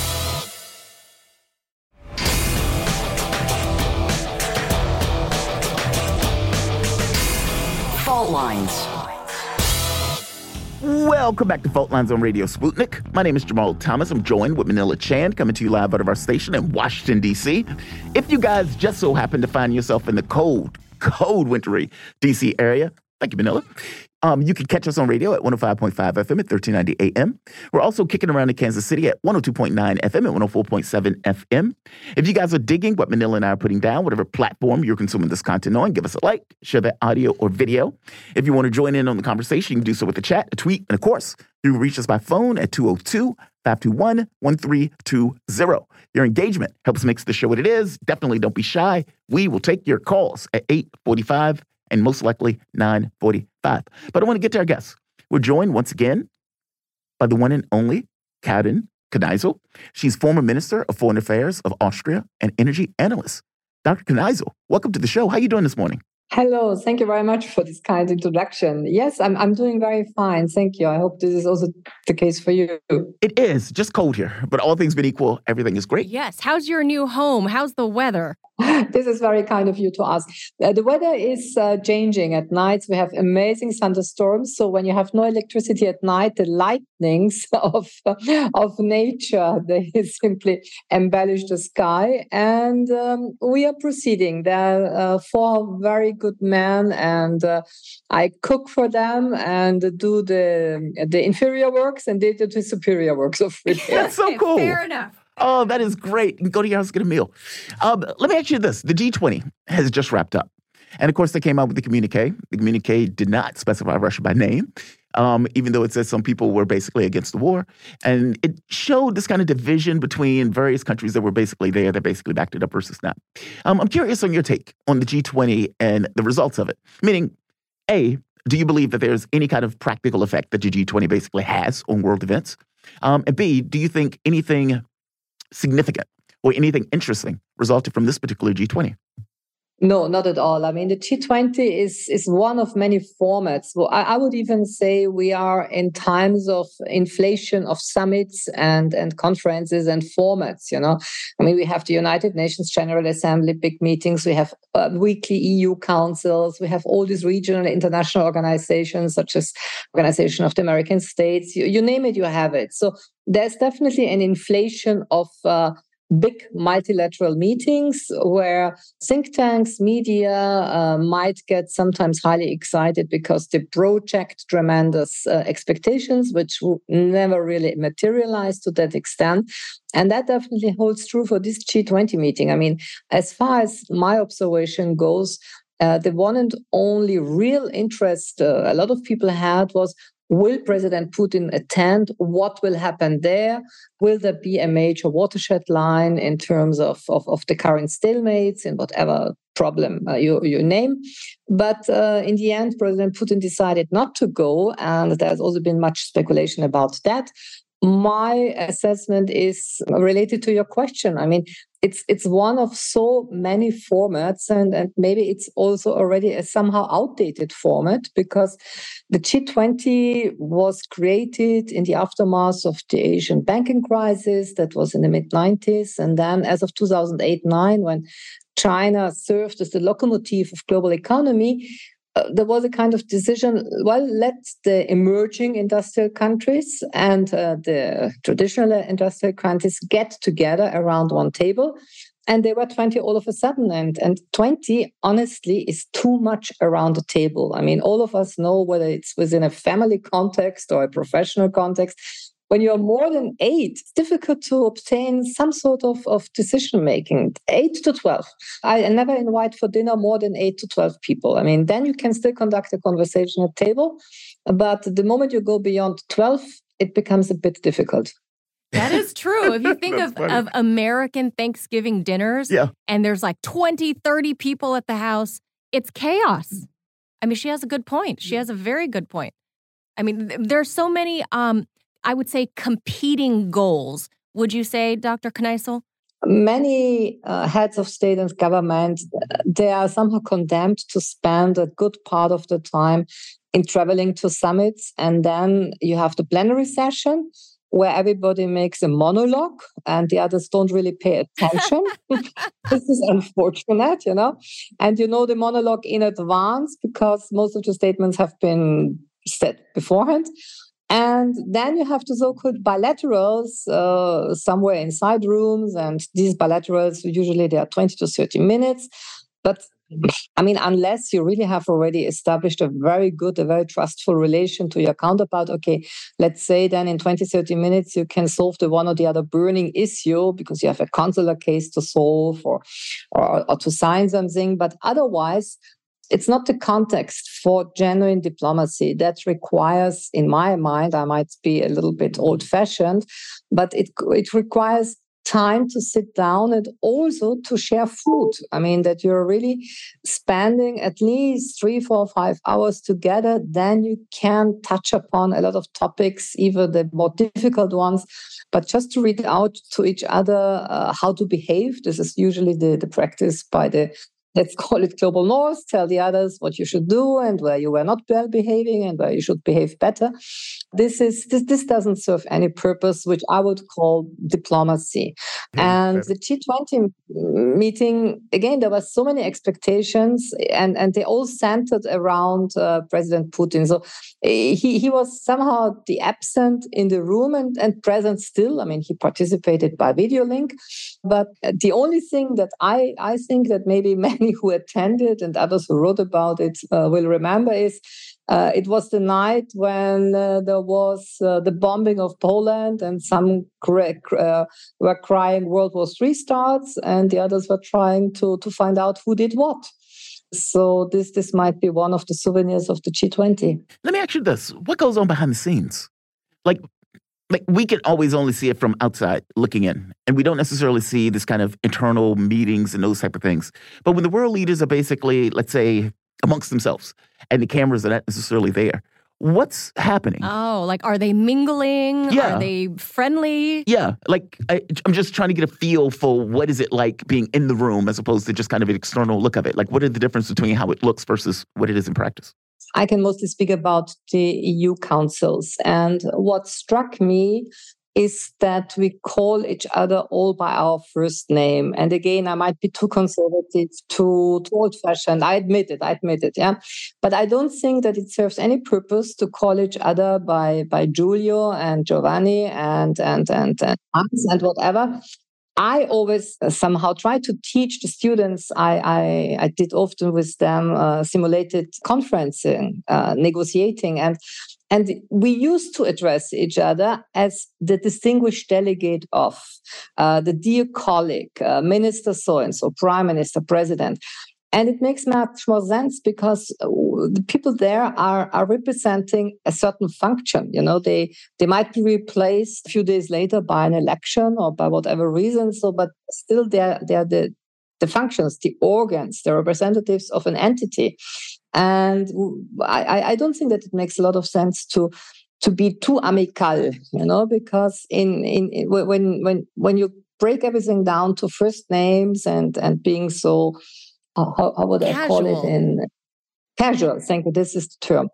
Uh, it doesn't serve the purpose, you know. Casual. This is for a barbecue party. This is maybe for the cocktail afterwards, but not in the plenary, not in the meeting room because when you're when you are more formal, uh, when you're more sticking to certain rules of engagement, you can also uh, pass difficult messages because uh, I mean it, it, doesn't get personal. You know, your uh, states with interests converge them or diverge. Uh, so this is number one, uh, which I have always been critical of. And the other point is Unfortunately, I'm, I'm really sorry to say that, and I've written a, I, I mentioned it also in my book on diplomacy. While one takes the floor, the others rarely pay attention. you know, people are, yeah, it's it's uh, people are not really anymore focused. It's it's like uh, it's it's unfortunate. This is a common disease of our time. Not to really anymore pay attention, really listen, and respond. And in uh, we, we are back to the, the, the big number of uh, participants. I mean, if you are five, six around the table, you can immediately maybe react. Uh, somebody makes a statement, and there's a counter statement, and and maybe there's a synthesis.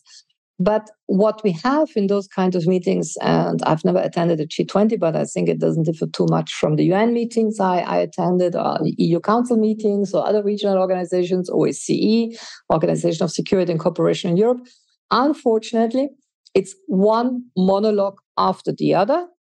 And the others, instead of listening to that monologue, taking notes, for instance, you know, and then responding, they are busy with uh, notes they get from their staff or with an SMS on their iPhone. Uh, oh, I mean, wow. what, what I would yeah yeah yeah yeah this is so unfortunate you know what I, I, I would do if i if i had a say in that and i did it to the extent where i had a say i simply banned uh, all those devices which i cherish yeah. myself they're wonderful devices but for the sake of a meeting they had to be in the room next door and not only for the reasons of confidentiality, but above all for the reason of concentration. I always told my colleagues, you know, we we we, ha- we are able we should be able to do now for 40 minutes without these wonderful devices and in case a revolution breaks out in austria the secretary will step in and inform us you know so that's yes an assistant will come tell you right. something happened like when George George W. Bush was reading the books to the children, 9/11. Mm-hmm. and then 9/11 happened. Exactly, 9/11, and I remember that uh, that video. Yeah, yeah, I remember very well. Yeah, I don't I don't think he'd be looking at his mobile phone, even if we had smartphones back then. I mean, that just you know, you should pay attention to what you're you're doing. They're they're important people. yeah, yeah. Dr. Kneissl, let me let me go a little deeper into um, into the G20 here. Giorgia Meloni, the, the new prime minister of Italy, was apparently the only female head of state at the G20.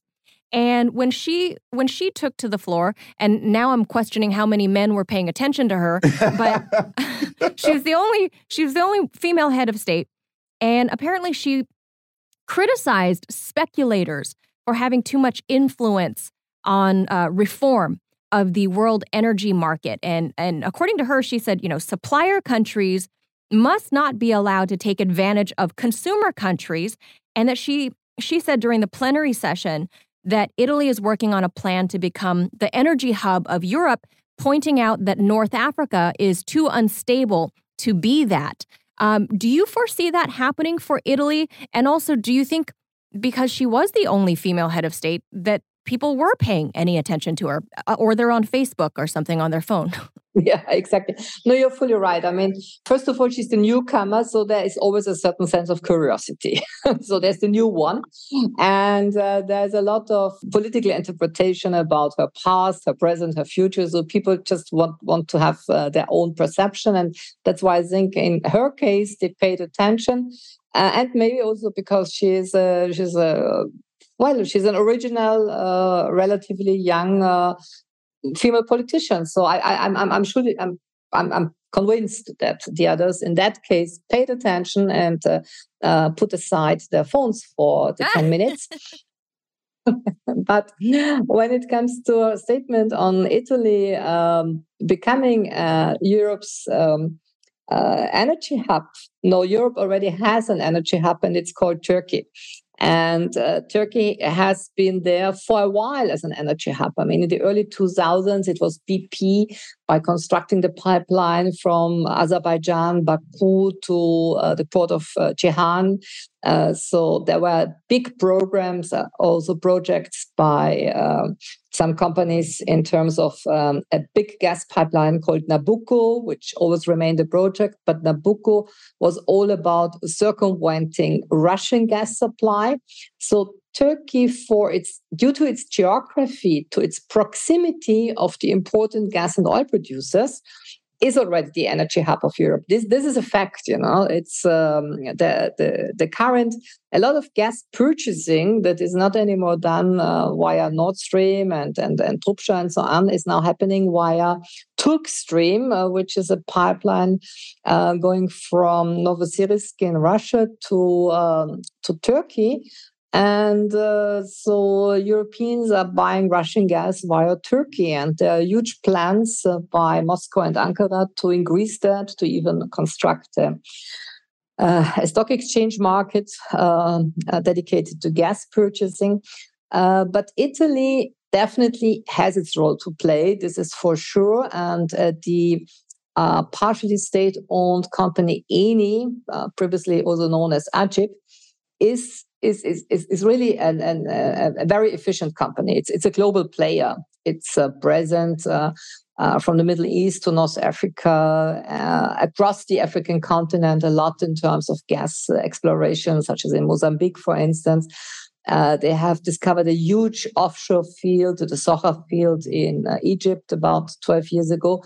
So Eni is definitely an important player, and Eni, in contrast to some uh, Anglo-Saxon companies um, is, I would say, the, the, the Italian managers I have met and the way I observe them, they have always been much more um, uh, astute, charming, uh, efficient in getting their projects um, done. You know, it's they, they have a different approach.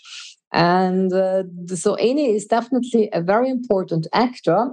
Uh, and uh, Italy has uh, pipeline connections to Algeria, much of much more importance than go- those going to, uh, uh, to, France, which is due to the fact that France is a former very contested colonial um, power in Algeria. Uh, the Algerians traditionally preferred to turn their gas and oil exports to Italy than rather than to France. And so that it, Italy is already there, you know, there are several trans-Mediterranean pipelines. And, and if there hadn't been this horrible humanitarian intervention by the Europeans into Libya in 2011, uh, Europe would dispose of a very close uh, gas uh, partner called Libya. But, uh, well, in the name of democracy and humanity and so on, the country was destroyed and the country uh, is not yet back uh, far far uh, far cry away from from being back to normal and being a regular oil and gas producer so italy yes it plays a role but i don't see uh, it becoming the number one hub when you compare it to what is already happening um, in, in, in Turkey. Yeah, she seems to have uh, very ambitious goals yes. for Italy. Oh yeah, yeah. Um, let me ask you this: uh, there was a fight between, well, fight may be too strong, between Justin Trudeau and Xi Jinping, and this was something that basically fell into the headlines. Um, a spat. Let's call it a spat. I like that word, spat. Well, where basically a conversation between Xi Jinping and Trudeau that was supposed to be held in confidence was leaked to the press. Um, and, and it was Justin Trudeau who did it. Yes, yes. Trudeau basically leaked it. And right here, Xi Jinping bothered by that greatly, basically makes this one says, quote, everything we discuss has been leaked to the papers and that is not appropriate. Um, he continues, he said, and that is not how the, how the conversation was conducted. Quote, if there was any sincerity on your part, then we shall conduct our discussion with an attitude of mutual respect. Otherwise, there might be unpredictable consequences, Xi Jinping tells the Canadian leader in Mandarin. Now, Trudeau responds to this, basically cutting him off, saying, quote, in Canada, we believe in free and open, frank dialogue, unquote, Trudeau added. He says, quote, we will continue to work constructively together, but there will be things that we disagree on. And right here, here's um, Xi Jinping's response to this. Let's create the conditions first, the translator said on behalf of Xi in the video. Trudeau, Trudeau is basically arguing that any conversation that he has with a world leader that is held in confidence is open and subject to being no privacy leaked. Oh, I don't believe him at all. I don't buy that nonsense. Meaning, any con- like if Trudeau has a private conversation with Joe Biden, then Joe Biden can expect confidence and privacy in the conversation between world leaders. That's, That's crazy. nonsense. That's crazy. This is crazy, right?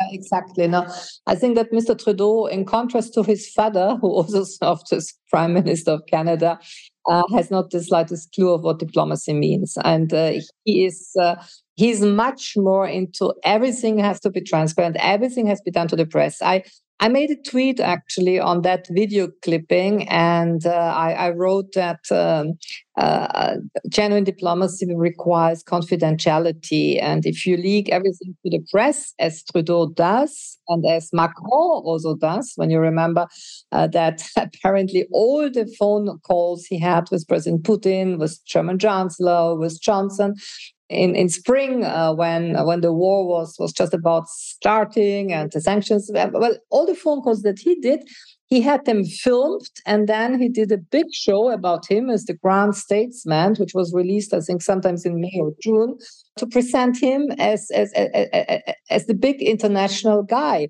And uh, I mean, you, you, you and I, we know it when when we when we make, for instance, a call to a call center of a company then we, we usually get the information from the call center. Please uh, consent to the fact that your conversation will be recorded. Do you agree with it? No? So, so even in such banal things like I'm calling a call center, and if I, for instance, become uh, aggressive towards the employee there or whatever, they have a proof. So I agree that my conversation with the employee of a call center of a company is recorded. They usually say it's for training purposes, but it's also to keep to, to keep uh, some sort of evidence if something happens, you know. So there we are, everybody is aware of the fact that, well, for the sake of transparency, for the sake of, of, of efficiency, let's record it. But uh, none of the counterparts of President Macron was informed that their conversations will be used for a for a one-hour evening show on on the French president. I mean, this is uh, there we are today. And and this is very very unfortunate because it's the total destruction of, of diplomacy. And i can very well imagine that president xi is not at all amused about that. And and uh, it was interesting to have that very conversation then videotaped so the rest of the world could participate and and i made a tweet on it and then there were some reactions by by canadians who said well, in contrast to the Chinese, our our prime minister is president and he tells everybody everything to us, the Canadian people. You know, this is childish. This is um, that, that there are limits to transparency when when a when a uh, when a couple has a, a problem, they uh, they will try to solve to the extent possible certain things uh, within their four walls. The moment you go out, you create an antagonism, you create new dynamics, and uh, it doesn't make any sense. So we, we are we are back to very basic uh, manners, human behavior, and and simply having the simply knowing. Um, should I say? I mean, it's it's about basic manners. Let's put it like that. Dr. Kneissl, you and I recently had a discussion for my television show um, about diplomacy and and you know how it's starting to deteriorate because it's a societal issue. You've been cheating on me. Dr. Kneissl has been cheating on you, Jamarl, with me on, on the television show. But we, we talked about um, actually Justin Trudeau and Emmanuel Macron in 2017, how they were basically mean girls to Donald Trump. They were, I mean, they were caught on camera giving him dirty looks, you know, making fun of him um, you know, talking about him and pointing at him, literally like like really? high school, like high school freshman in university, very childish behavior. And and Dr. Kneissl said the same thing that this is, you know, the the collapse of diplomacy when you can't even show mutual respect to other world leaders. Well, guess what? Now Donald Trump has thrown his hat in the in the ring officially, and in two years, there's a chance that he might come back. How do you think the people at the G20 were responding to this because the news of Donald Trump announcing happened during uh, the, the G20 session. Maybe they had a whiskey. they thought, oh no, he's coming back. yeah, well, it's um, it's it's. I mean, it's um, it's it's interesting that he that he chose the timing like that. Maybe because he knew them being all there together, and so he he was he was making maybe having his own fun part in the whole thing because they uh, they have a collective uh, uh, breakdown of nerves or whatever. But uh, it's um, um, you know you should always speak language and keep a certain basic behavior that you so that you can meet a second and third time i mean this is what uh, what i've been trying to practice throughout my life it doesn't always work but still one, one should stick to this rule to a certain extent so that you are always able to meet a second third fourth time because uh, the world is round and not flat so you always meet again. I'm curious about something let's jump into american politics for a bit. Uh, republicans have taken the house officially um, it's taken over a week for whatever reason to come to this assessment, but whatever. They finally taken the House. The vote counts are in. Nancy Pelosi. I mean, whatever one, anyone wants to think about Pelosi, she has basically dominated House of Representatives for what decades at this point. years. Yeah, she, she's been there forever. and now there's this idea or this question of, okay, what happens to Pelosi now? She's supposed to give a speech coming up today. I don't necessarily know if she's given it yet, but supposed, the speech is supposed Maybe to take place retirement. today. That's the question. And if so, what does it mean? Meaning, if Nancy Pelosi does come on and says, look, I'm, a, I'm an octogenarian at this point, 82 years old. I am no longer Speaker of the House. It's time for new energy to come into play. My husband has just gotten beat with a hammer. And I'm, not saying know, that funny, laughing, but yeah. But, but I mean, it's all true. All of right? it's true. I mean, you, you don't cease being a person because you're a politician. Exactly. Right? Like you're, you're still an 82 year old woman with Yes. a family, grandchildren, and all Mhm. that.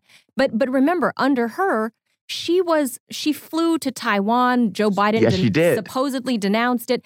I mean, she ruffled a lot of feathers in this past year. Yes, she has. I guess the question is, what does it mean that Nancy Pelosi is potentially stepping down?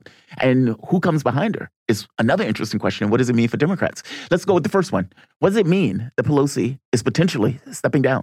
It's the end of an era because uh, I mean, as far as I can remember, I, I, I remember her face and she has always been there. And I mean, on a certain level, I have I've, I've respect uh, for the you know for the stamina that she has had uh, and. Uh, uh, so mm, yeah, she has always been there, and I can also imagine. I mean, she's fit enough uh, that I don't think that she will completely settle, you know, because she's so much used to this uh, daily schedule and and uh, she was always able apparently to um, to to to coordinate it uh, with with some sort of family life. So maybe the all of them be, she she becomes a US ambassador to Italy. Who knows?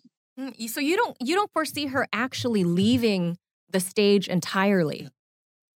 I, I, I don't know. I, I have I've only met her once personally for a very very brief conversation, but she's she's somebody who who lives that with uh, with uh, with sincere joy you know she enjoys yes. it uh, she does. she's not uh, she's not worn out she's not uh, she's not somebody who is suffering from that like uh, give me a break i need a weekend or so. No no she's really she really enjoys it. So people who enjoy that public role so profoundly I cannot imagine unless uh, they, they, they have some sort of health private issue that they would resign, but I don't see her resign. I'm, I'm pretty sure we will see her around and uh, yeah she's not fading off into the sunset well it says her aides are basically hinting that she's going to continue to serve in congress. Well, think about that she's been there for what since I mean, 1987 well look look dianne Feinstein, I think, is almost 90 at this point. She also she from my doesn't even state. look like she is there. I know. Uh, well, here's a weird question for you, Dr. Kneissl. I, I mean, there are no, there are age minimum laws um, for presidency in the U.S. You have to be 35 years or older. You have to be born here in the U.S. Uh, Congress, it's a whole different, you know, there's no age anything, no minimum, no maximum.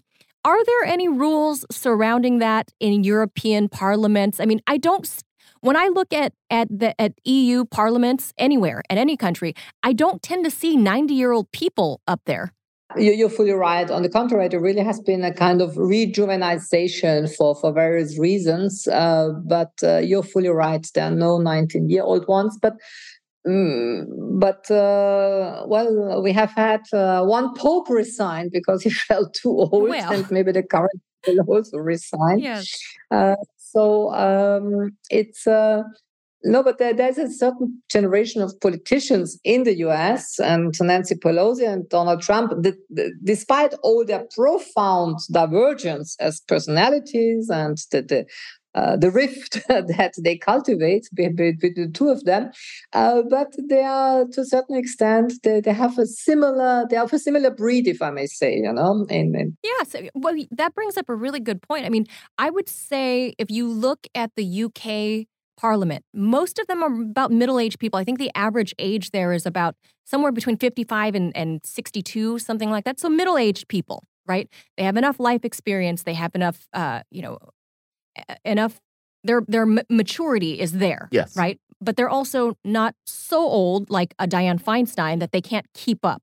Right. It's like they wheel but, her. Yes. but I mean, in the U.S., that's not that's not the case, and, and we we never point that out. But but then if you look at the young leaders like Trudeau and Macron who are in their 40s, is there a threat there to to world stability when you have such young world leaders who are literally in their 40s. Barack Obama, same thing. He was, you know, he he spoke a very good game, but he was, you know, behind the doors, very young and hostile and bombing a lot of people and there are even younger ones, you know, they're 40s, 40s already fine somehow. Uh, I, I, served in a government where at the age of 53, I was the second oldest one. All wow. the others were in their early 50s. Yeah.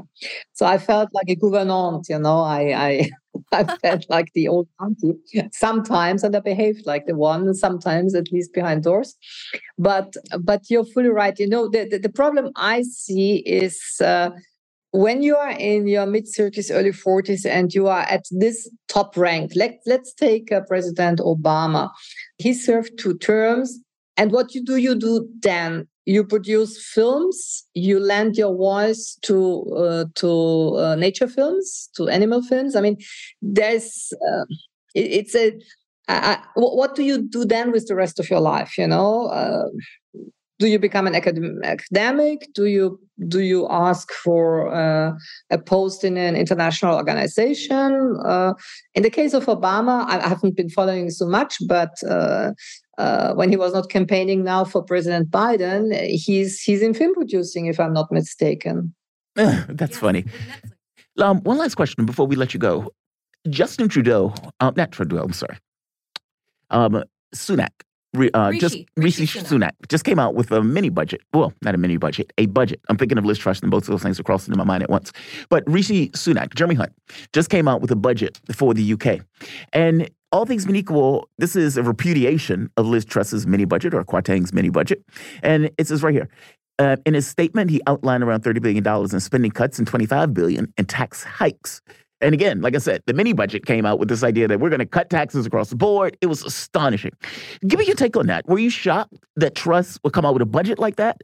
And even for the mo- most part, the let's say the shortening of the time that she was in office. I mean, a head of cabbage literally lasted longer than Liz Truss did. And for that matter, the, the UK is coming out with this particular budget now. Let's start with the first question. Um, the mini budget that initially came out, were you shocked that she would come out with a budget in the economic climate that the UK was in?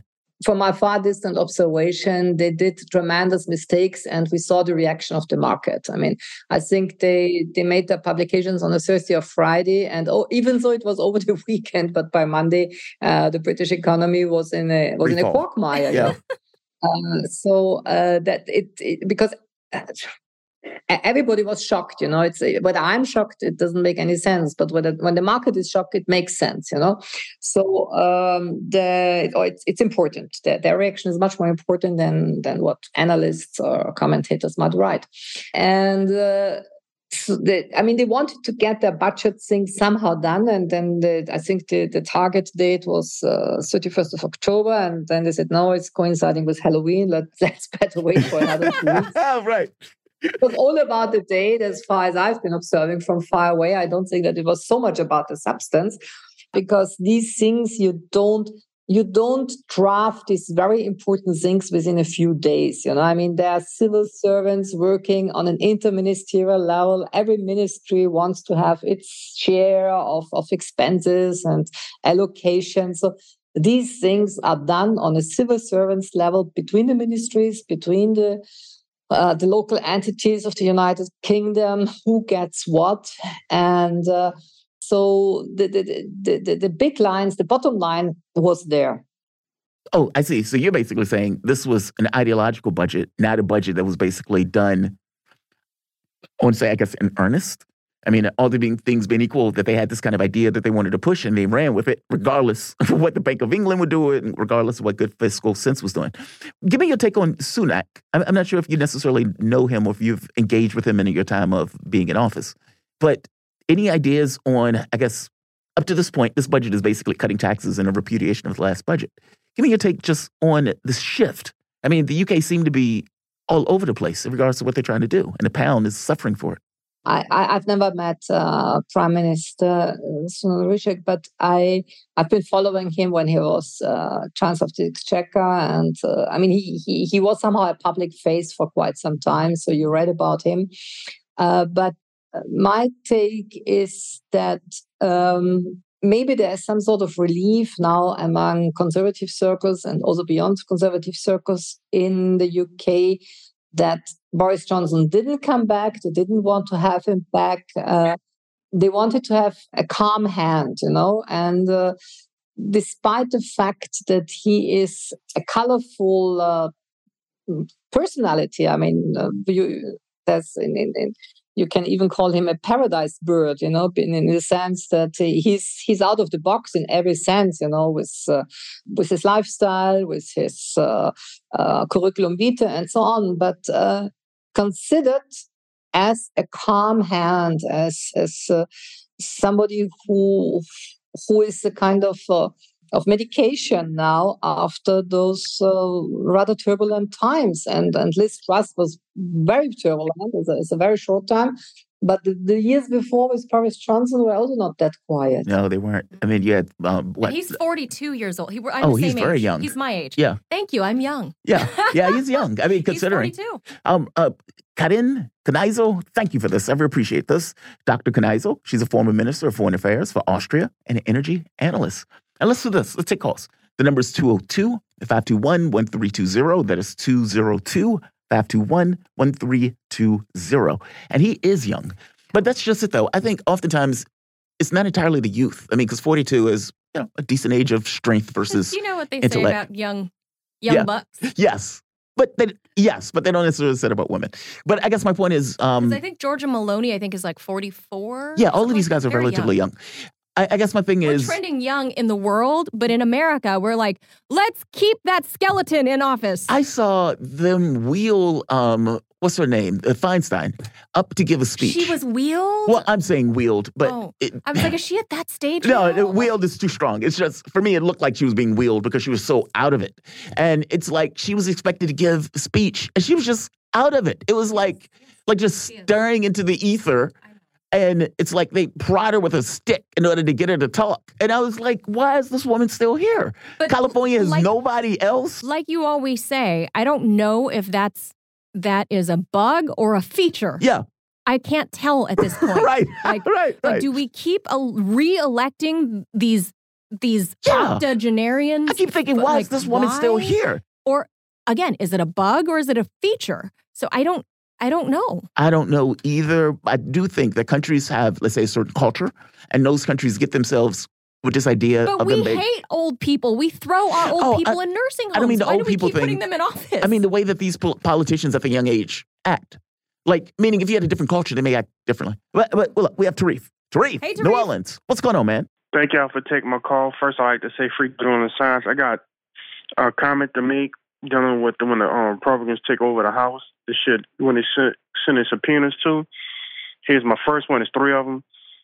Uh, so the sheriff should subpoena me so I can testify in front of Congress about Mikey the Baker contaminated water, and hopefully they can um, subpoena the VA in Houston and maybe New Orleans, and maybe the mayors in both cities in New Orleans and Houston about the contractor work that that, that was done on that pipe in Houston some years ago. Contra, um, um, subpoena the contractor group as well.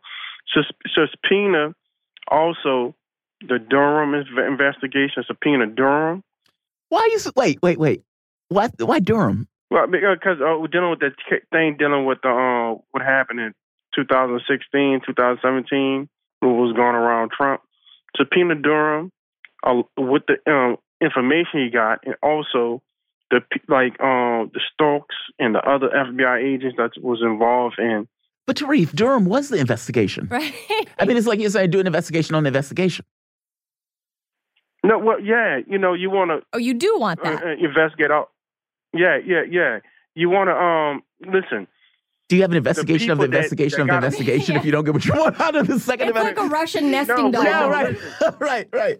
No, well, what I'm saying, i i investigate the people that Durham was supposed to investigate, but they got away because the judge held them up. Investigate them too. But Tarif, and, and the bring Durham investigation, so can, that's like taking a second and third bite at the apple. I mean, look, I think Durham's investigation was a was a shallow was shallow at this point, right? I mean, what two out of three? Well, it turned up nothing. Yeah. I mean, not nothing, but no convictions. yeah, no convictions. I mean, okay, what's the third point? What's the third point? I don't want to interrupt it. The last one. Okay, the thir- the third point is this, and also bring back the church committee again, dealing with, in the seventies and dealing with what they was dealing with the COINTELPRO, MK Ultra. Investigate that. Uh, look into the John F. Kennedy, Malcolm X, MLK, Robert F. Kennedy assassinations. They can do that as well. Look into the Jeff Epstein thing. Well, now they won't have power to to put people in prison or prosecute, but for the next two years, Jamarl, they can expose this. Well, yes, they can look into the Durham thing with the, the people that got away from Durham, but by them going after and opening up files and things of that nature, that is going to expose a lot of people. Now, they won't be able to cause no damage like throwing people in prison. But at the very least, they can bring that stuff to light.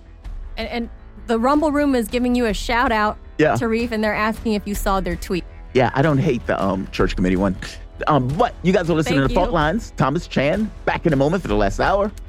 Back shortly. Fault lines.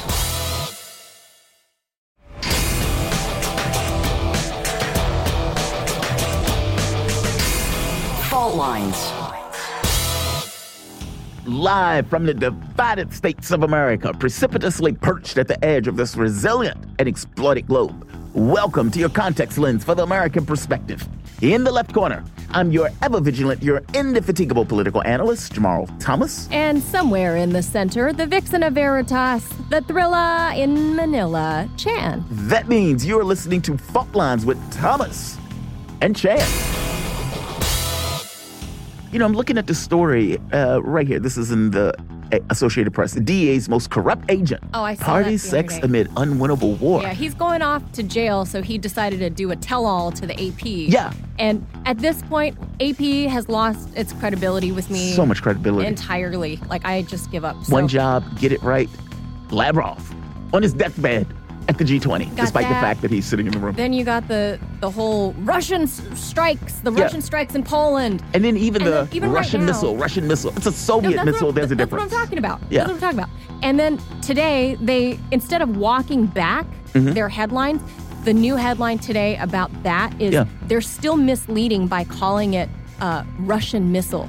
It's not, you know, they were doing that with the missile that shot down that aircraft also. They kept saying Russian missile, despite the fact that it wasn't a Russian missile. Like- it was a Soviet built. Right? It's Fired no, from Ukraine. You, if you make something Yes, and you sell it to somebody, Yes. they own it. especially when they use it. Right. Think of the number of American missiles that are being shot. It was only once where I saw them say American missile murders or kills all of these Like, people in the bus when, in Yemen. When the Saudi exactly when the Saudis are dropping bombs on the Yemenis, Exactly. is anybody saying America is bombing Yemen? they only did it once, just once, and this war has been going on for years. So that, that, that that's it's just so misleading. So yes, at this point, I'm and it's super misleading disappointed. on purpose. Uh, yes, it was a Soviet-built missile. Those aren't the same things. I don't. I don't. I, I can't even trust them Yeah, anymore. the Soviet Like, I- Union was a massive conglomerate of you- countries. it wasn't just one individual country. Actually, look at who funds the AP, who sits on their board and Yeah. stuff. These are again, it goes back to like Raytheon, all Right. these like big conglomerates. There are the people on their board Mm-hmm. who are not necessarily editorial, but they're on the board. Yeah, You're telling me those people that that are Raytheon board members, Boeing more board members, that they don't have any impact on the editorial board? yeah. Well, basically, it comes out from do. the reporting standpoint of it. Of course they do. Um, well, in this case, though, he is basically coming out telling all. And his point was the drug game is basically a game.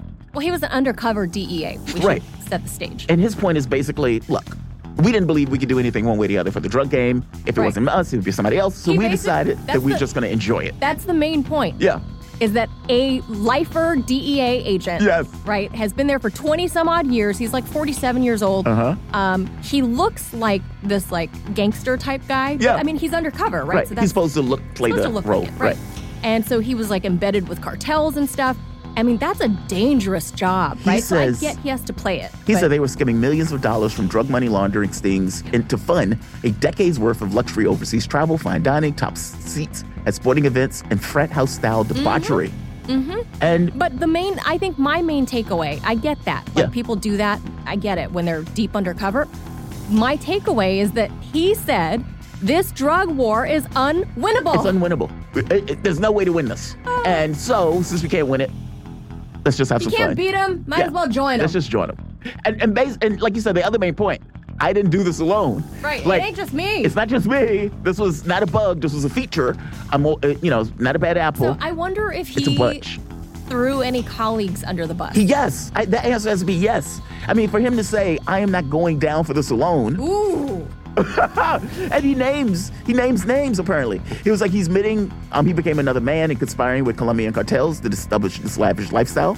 And he says the way he tells it, dozens of other federal agents, prosecutors, informants, and in some cases, cartel smugglers themselves were all in on a three-continent joyride known as quote Team America unquote that chose cities for money laundering pickups mostly for partying purposes that coincide with Madrid soccer or tennis matches. Think about that.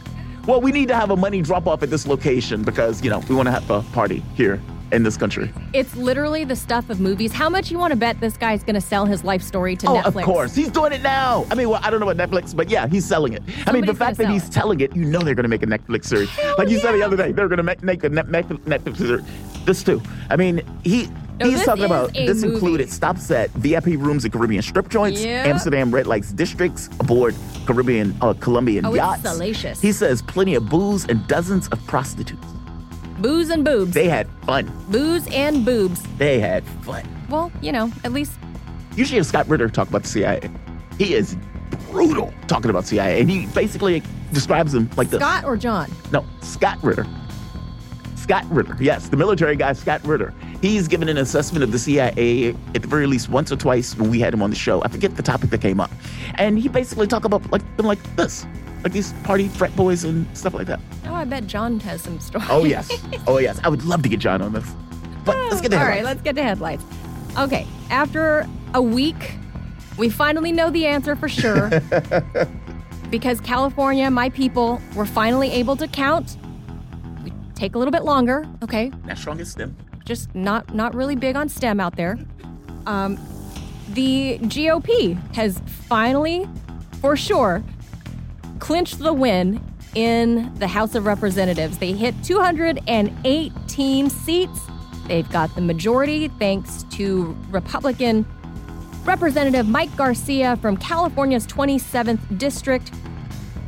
Democrats right now sit at 210. There are some races to be called still, or uh, some Democrat races, but doesn't matter because the magic number is 218. Republicans got there. Then in the upper chamber in the Senate, they have advanced a bipartisan legislation granting federal protections to same sex and interracial marriages in the United States. I think that's a good thing. Senators voted to advance the Respect for Marriage Act in a 62 37 vote, setting the stage for passage by the upper chamber of Congress. A total of 60 votes were needed to limit any debate on that legislation. So that breezes through. Then the conclusion made in Monday's carbon tracker report describing investment in the African fossil fuel industry is, quote, high risk and our sentimental approach to selling politically motivated points, says Dr. Wisdom Patrick Anang. His name is Dr. Wisdom Patrick Anang. He's a Nigerian oil and gas consultant talking with Sputnik. He said, quote, I see the report being published without actually looking at the African side of the story. The report doesn't have a balanced view. And adding that Africa will, quote, write its own history, taking into consideration the balance between achieving clean energy and energy security and sustainability. Then, a wrong way driver outside of Los Angeles struck a group of young law enforcement recruits while they were out for their morning jog on Wednesday. 25 of the recruits were injured, including five who were in critical condition. The crash happened just around dawn at 6:25 a.m. local time, uh, just down the street from the LA County Sheriff's Department Star Explorer Training Academy in my hometown of Whittier, California. These injuries sustained by the recruits include lots of head trauma, lots of broken bones. Some people lost limbs. Sheriff Alex Villanueva said one of those recruits is sadly on a ventilator. The driver detained at the scene is described as a young 22 year old male. Uh, they said there was no smell of alcohol or anything on him. Uh, an investigation is underway, but reportedly, the unidentified 22 year old driver said he was sleepy. So, ugh, maybe asleep at the wheel? Who knows? Uh, international news here President Xi Jinping appeared to reprimand Canadian Prime Minister Justin Trudeau on Wednesday for disclosing private conversations that they had to the Canadian media during the G20 summit in Bali. He said, quote, everything we discuss is leaked to the paper. That's not appropriate. Xi's interpreter saying in English near the start of the clip, adding, that's not the way the conversation was conducted. Now, Trudeau is heard responding that he said, in Canada, we believe in free and open and frank dialogue, and added that they would quote, work constructively together, but there will be things that we disagree on. So, President Xi not happy that Justin Trudeau went blabbing to the press. Then the Iranian Ministry of Foreign Affairs on Wednesday confirmed the release of two Greek tankers that were seized back on May of May 27th of this year. The Greek Minister for Shipping and Island Policy, Giannis Plakiotakis, announced the release of those vessels on Wednesday. Then Sweden's parliament have, has forced through a constitutional amendment that will make it possible to pass tougher anti terror laws, which has been demanded by Turkey if they, you know, want to join the NATO bloc. So Turkey laying down the law. Uh, there's a quote here that says, limit freedom of association when it comes to organizations that engage in terrorism or support it. Then worldwide, average sperm counts are falling, quote, at an accelerated rate after halving, half, halving over the last 40 years. Now, according to the new study from an Israeli epidemiologist called Hagai Levine, sperm counts are not only an indicator of fertility, but also of male health in general. A low count may indicate an increased risk of chronic disease, testicular cancer, and decreased lifespan. Quote, overall, we're seeing a significant worldwide decline in sperm counts of over 50% over the last 46 years, a decline that has accelerated in recent years. Then to some economics news here. More fallout in the crypto world. Also attached to the big FTX saga. Cryptocurrency lending platform BlockFi is preparing to file bankruptcy in the coming days, according to an exclusive from Bloomberg. The outlet citing sources with knowledge of the situation who requested anonymity. BlockFi paused withdrawals from the platform starting last week, citing uncertainty surrounding FTX's collapse. BlockFi had been extended a $400 million line of credit by FTX earlier this year in a deal that could have ended up with FTX purchasing BlockFi if the loan platform had hit certain targets. Now, as we know, if you're not up to speed with FTX, they filed bankruptcy. There's a lot of money laundering going on there. Um, but apparently, FTX loaned them some faulty cash and we're looking to buy BlockFi. Uh, probably not going to happen now. And then this day in history, back in 1869, the Suez Canal in Egypt opens, linking the Mediterranean and Red Seas. In 1922, the last sultan of the Ottoman Empire, Mehmed VI, is expelled to Malta on a British warship. Then back in 1970, Douglas Engelbart receives the patent for the first computer mouse. All right, that's going to do it for your headlines this Thursday, November the 17th. You are listening to Fault Lines. All right, uh, still a lot more news to discuss uh, right after the break. Let's take a quick breather here. Uh, Jamarl Thomas, Manila Chan, coming back in just a minute. You're listening to Fault Lines on Radio Sputnik. Fault Lines.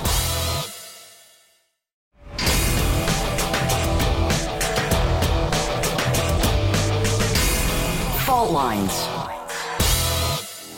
Welcome back to Fault Lines on Radio Sputnik. My name is Jamarl Thomas. I'm joined with my co-host Manila Chan, coming to you live out of our station in Washington, D.C.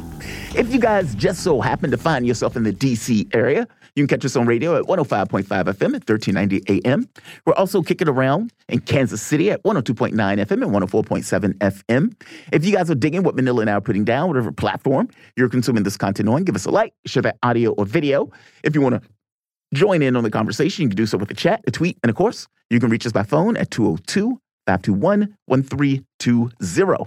Your engagement helps makes this show what it is. Definitely don't be shy. And I want to go to our guests. We have the one and only Melik Abdul. He is co-host of Fault Lines on Radio Sputnik. Again, I don't want to necessarily um, jump the gun on that, but it's true.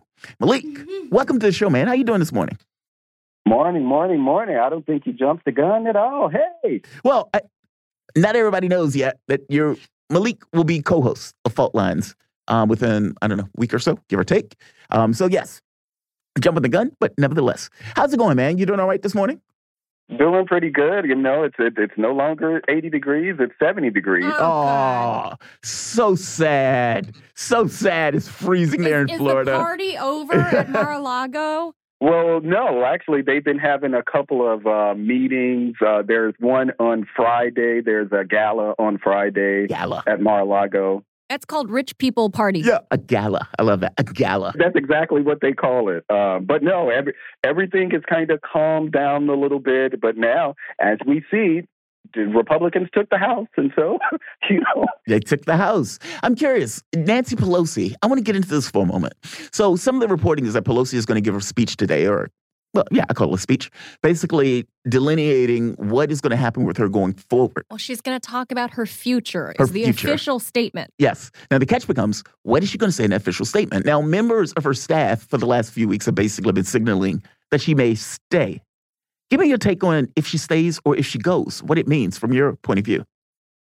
Well, it's an interesting thing. Um, wh- when we were talking about that, you know, the, when people were saying that it's a possibility that um, Republicans wouldn't take the House, there was some more conversation about what would Nancy Pelosi do. But I'm kind of of two minds on it because on the one hand, I do see Nancy Pelosi saying, "Well, you know what? Did a great job, whether that was under Barack Obama or now with um, Joe Biden. You know, we made a lot. We had a lot of achievements, but at the age of what is she? 80, 82. Yep. octogenarian. at the age of 82 and with the recent thing happening with my husband, you know what? I don't want to be the minority leader. So maybe it's time for me to go. Um, but then on the other hand, Joe Biden has two more years. And so she may feel as if she needs to stay there to kind of try to help Joe Biden usher things, but she's pretty limited in what she could do because Republicans now have control of the House. So just from an, and I'll say an ego perspective, I can't see why at the age of well, really, not even at the age of 82, at any age, but I can't see why, after being the Speaker of the House for so many years in various times over her career, because remember, the first time she was Speaker was during the Barack Obama administration. So she's kind of been at this for a while. Um, so, but I can't see her saying, that, you know, mm, okay, well, maybe I'll stay and become, you know, and you know, be in the minority from an ego perspective, I just wouldn't be able to take that because you're no longer power matters. And she will have no power. So I don't see the benefit to her, especially at this stage in her career. I don't see the benefit in her actually staying. But Pelosi has been in the minority before. And all things being equal, from her perspective, she may look at it as if when Biden wins again, we're going to retake the House and I'm going to be Speaker once again at the ripe age Right. of 84 years old. like, meaning she, from her perspective, I mean, she could I- make a comeback. she could make a comeback. I remember Pelosi said one time when Republicans, I believe, they took the House or they took the House and the Senate, something like that. And her perspective was, look, this is temporary. They're not going to hold on to the House in perpetuity. I mean, Democrats, look, at one point, Democrats held the House for what, like nearly 50 years? It was like there were two terms where Republicans took over over the course of those 50 years. But when, Demo- when um, Bill Clinton came in as president, they basically changed. You got this kind of back and forth, back and forth. From her perspective, she may look at this as this is cyclical. They take it now, we'll take it in the next term. Meaning she may she may just look at it as I just need to suck it up for two years. I don't know. I mean, yeah, she could, but we're looking at a different era now. Um, you know, 2024 is around the corner. The Democratic Party is having to go through right now, even though Republicans we're going through our own things. The Democratic Party has a, a lot of other soul searching to do, and I'm not convinced that the Democratic Party sees. Well, we know that there are definitely people within the party who don't see Nancy Pelosi as necessarily the future Right. of the Democratic Party. She's 82 but I years old. right. yeah, yeah, yeah, but I honestly believe that, for instance, after 2024, there will be no no there will no longer be a Mitch McConnell as the Senate as well with the Senate Majority Leader. Um, I don't think we'll have. I think Mitch McConnell will probably um, retire. But I don't see Mitch McConnell continuing to be the leader in the Senate. And even if he doesn't retire, I still think that the Republican Party will choose another leader in 2024. And I expect that the Democratic Party, and keep in mind, we'll be in an election year. So, for, as far as the Democratic Party's perspective, do you want to have Nancy Pelosi? Do you want to be running against Nancy Pelosi in 2024 when you're trying to actually keep the White House? I'm not convinced that Democrats will actually well, well, Nancy Pelosi is going to do whatever she wants to do in the same way that Mitch McConnell did. So, for all of the noise that you heard about the, from people like Rick Scott, which I thought was absolutely ridiculous, his attacks on Mitch McConnell, as if Rick Scott himself is not the head of the National Republican Senatorial Co- Committee, which is charged with electing senators, but he's deciding to attack Mitch McConnell. I don't think that yeah, I don't think that um, that'll work. But Mitch McConnell ended up getting all of the votes that he needed to become the Senate Majority Leader. But I just think for both of them, I think that their time is very um, short. What do you think about that? I mean, because to me, Mitch McConnell is going to be there forever. And if I'm a Republican, maybe I want him there Look, forever. The let me- guy's let me just- cynical and good at his job. Let me say this though. Whoever is the leader of either chambers is usually the person that is the biggest money maker. And that is Whoever McConnell. Yes. So whoever's the and Nancy has And Nancy Pelosi. for Mhm. ages literally she just controls the purse. Like that woman can can really gin up financial support. So everyone stands down and gets in line behind her and which is why what we saw happen with AOC and all- all the members of the squad because she can make or break your career. If she doesn't put her weight behind you, you are out of office. So, you know, AOC over there, if she didn't kiss the ring, Nancy would find a way to undermine her, get another person. Um, where is she from? Bro- not Brooklyn. Uh, the? Bronx, Bronx, Bronx. AOC Oh, is the Bronx AOC. Yeah. um, AOC from the Bronx. Um, Nancy would just, you know, pluck another person out of ob- obscurity over there, right? And just run her against AOC and railroad her with all the money that Nancy has in the coffers for the for uh, her party, right? So that's how that works. Is whoever has whoever can get the most money becomes the leader of those respective houses and parties. Um, who else could possibly be in line behind Nancy, Melik? Well, that's the question because who who is being groomed for the position? I actually don't know who's the. Oh, well, I'll say this. Look at the line of um, um, power, if you will, on the Democratic side. So you have Nancy Pelosi, who's the what is it called, the deputy. Uh, I couldn't think of like her number two is Steny Hoyer. He's 83 years Oh, old, by the way. goodness. Yes. So the number, the third most powerful person in Congress is James Clyburn. And remember, they created that position in James Clyburn because during the um, fight back in the Obama era, between um, there was going to be a fight between deputy whip, I think maybe that's what it's called or something, but there was a fight between Jim Clyburn and Steny Hoyer, and so to, in order to pacify Jim Clyburn, they created a third leadership position in the House. And so that's why Jim Clyburn is still in that same position. But within, and I don't know how old Jim Clyburn is, but look at the leadership. So you literally have people who, if not over 80, are close to 80. So I don't know who they're grooming because typically it's your, you know, maybe your deputy or something like that in the leadership. But I don't know who they're whom they're actually grooming to be anything. But Hakeem Jeffries ran against Pelosi. What was it? The last Ah, did you're right. Sure yeah, did. it was I the don't last I don't term. know. He's not. I Yeah, don't but think he- he's he's yeah. he's not winnable. Yeah, I mean, I, I don't think anybody knows who he is for one. So there's I that. mean, other than nerds like us. Yeah. Yes. Um, and I just remember it was because people were trying to push the squad to basically back Hakeem, not because they loved the guy. The guy was still conservative, but their thought was it's somebody to challenge Pelosi in order to kind of pull get what you want out of um, Pelosi. I, I got to be honest, I don't know who comes I behind her. don't either. Like, there's nobody, N- Like gravitas, where you be like, I know who that guy is. The guy's been there. somebody that's not hundred years old, Right, right. right? Like, eh, because it's a long fight. It's it's not a sprint. This is Yeah. a marathon. Nancy was in it for the marathon. She was in it forever. This is like this is you know like one of those. She's a triathlete. And you right, know what? Nancy? And maybe the question is, what does the Democratic Party stand for? Maybe it's that. They've And- lost their soul. And I have no idea what that que- how that answer is. And by the way, they don't know the answer to that. well, I mean, they're corporatists now. The corporate. Do you remember?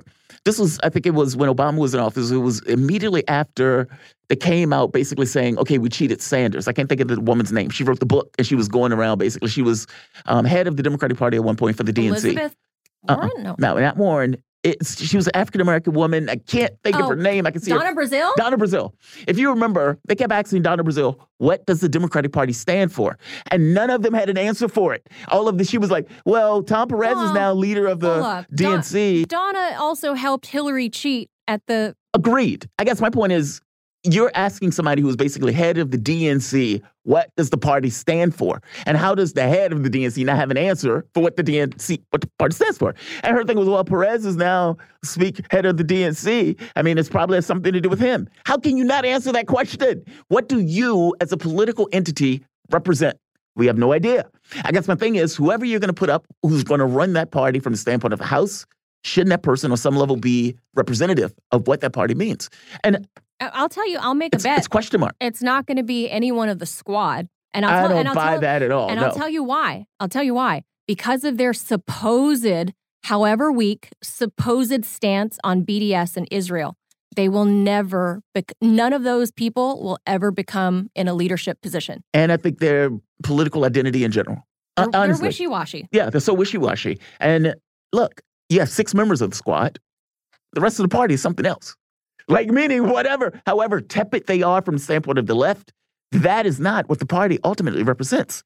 Give me your take on this from the Republican side. Um, I mean, you can give me your take on that one also, but from the Republican side also, isn't there this kind of soul searching that takes place in the Senate? I mean, the fact that they were attacking Mitch McConnell at all gets across that there's some kind of distinction between whoever Rick Scott considers himself to be or whoever Trump considers himself to be versus the other Republicans. Give me your take on that. Yeah, so I think you made a couple of um, good points. So when you were talking about uh, being able to raise money, that is the question. If you look at just the Democratic Party, who is the person who can who can uh, match or almost match Nancy Pelosi when it comes to fundraising? Because that will be a big component of it. But again, if you look at the leadership line, they're not grooming anyone. And on the Republican side, I think this is, you know, I said when Donald Trump was going out there attacking Mitch McConnell that I did not think that that was a good idea. People have a perception of Mitch McConnell, um, and probably in the same similar way to Nancy Pelosi, but definitely with McConnell on the on the GOP side. That people are blaming Mitch McConnell, and and Mitch McConnell's when they're talking about Mitch McConnell and what he did or did not do, they were talking about PACs that were aligned with Mitch McConnell, not what Mitch McConnell was directing himself. There were PACs that were aligned with him. In Rick Scott's case, he literally was the person in charge in ensuring that Republicans stay in, you know, Republicans, senators, actually Senate candidates actually win. But I think that's just a bunch of noise. It's people who, won don't understand how politics works, which means they don't understand the role of Mitch McConnell in the Republican Party. There are people who, these anti, these quote unquote anti establishment people who thinks that Mitch McConnell is an establishment. But there is also another constituency of people who know but then choose to manipulate the public into believing things that aren't true. So these are the people who say not only is this Mitch McConnell's fault, that if if they had spent money in races like Arizona, or if they had, you know, not on Mitch McConnell's side, but if Republicans had supported, for instance, a Doug Mastriano or a Bolduc out of New Hampshire, who never had a chance at beating uh, Maggie Haberman, the same same thing in Georgia, in um, Pennsylvania. Mastriano, well, Mastriano, bro, weren't you the dude who literally chartered a bus for people to come down to Washington, go down to Washington for January 6th, you were always a flawed candidate. But I think that Republicans have a better sense of you know, as far as um, leadership, in our leadership, I think Republicans are situated better. So if it weren't a Mitch McConnell, I think that Tim Scott would be a fine Senate Majority Leader. I think that Joni Ernst, who actually has a leadership position in the House, and people typically don't talk about her, but um, Senator Joni Ernst is out of Iowa. She's currently in the leadership position, um, leadership, one of the few women who has a leadership position in the House. I think that she would be fine as a Senate Majority Leader. I actually like. I interviewed um, um, um, Senator Ernst during the primary, and I think she's a solid. I think that you could probably have someone like Marsha Blackburn in a leadership position in the House. And no, I'm talking about minorities at this point. I, I haven't even just talked about white people. But I think that Republicans have a better bench when it comes to our Senate. But I don't know for the, I mean, we've talked about it and still wondering. And I'm sure when we get off the phone, we're probably still going to try to think about who are those people on the Democratic side? Like, who who's the leader? Who can I envision as a leader on the Democratic side? And I'm still stuck. I, am at a loss for it myself. I, I, got, I mean, and this doesn't seem to be a problem just in the House. I mean, what are you talking about, President? What are you talking about, Senate? I mean, all of those things become somewhat of a crapshoot for Democrats. Yeah, it's almost literally like they, top down for the Democrats. Like yeah. they, their party is in trouble. They have not, and I, and I love the fact that you said grooming, in, meaning in a positive sense, grooming, not in the way of a you know a sexual pervert. Like, but basically, there's no idea of grooming people who are basically younger than 80 for yeah, these positions. I, I mean, they went for Joe Biden. Yeah, it's astonishing. Like, like it's 60 weird. The, the the young buck in the it's, house. Sixty is the new thirty. Just, like literally in the house. Sixty is the young buck in the house.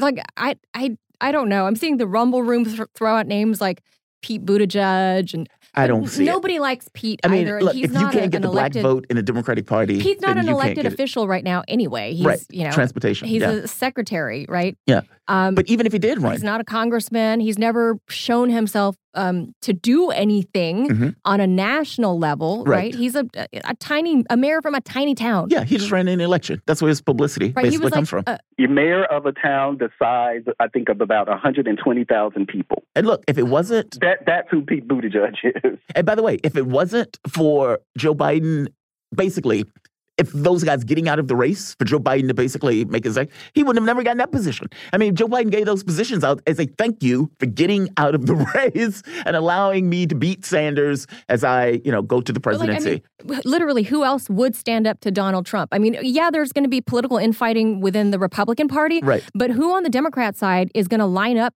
to fight Donald Trump? I mean, who do That's you right. have other than the incumbent who is, you know, a frail old man at this point, right? He's like going to be 80, I think, this month. Yeah. 80. Um, a frail old man or who?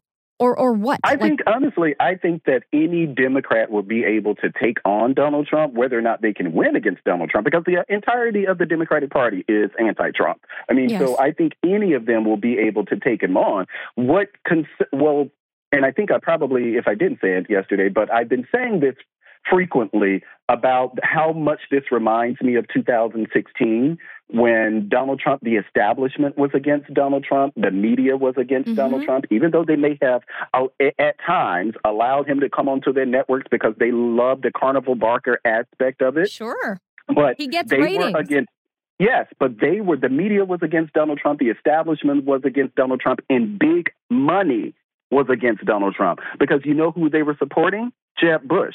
What That's happened right. to Jeb Bush? Jeb Bush fizzled out. What is the interesting thing about Jeb Bush? Like, and, and I was reading in a report today where they talked about how Ron DeSantis is the first, and I said this, but Ron DeSantis is also the first governor since Jeb Bush to win Miami Dade County. Really? Well, what's happening? Yeah, what's happening right now?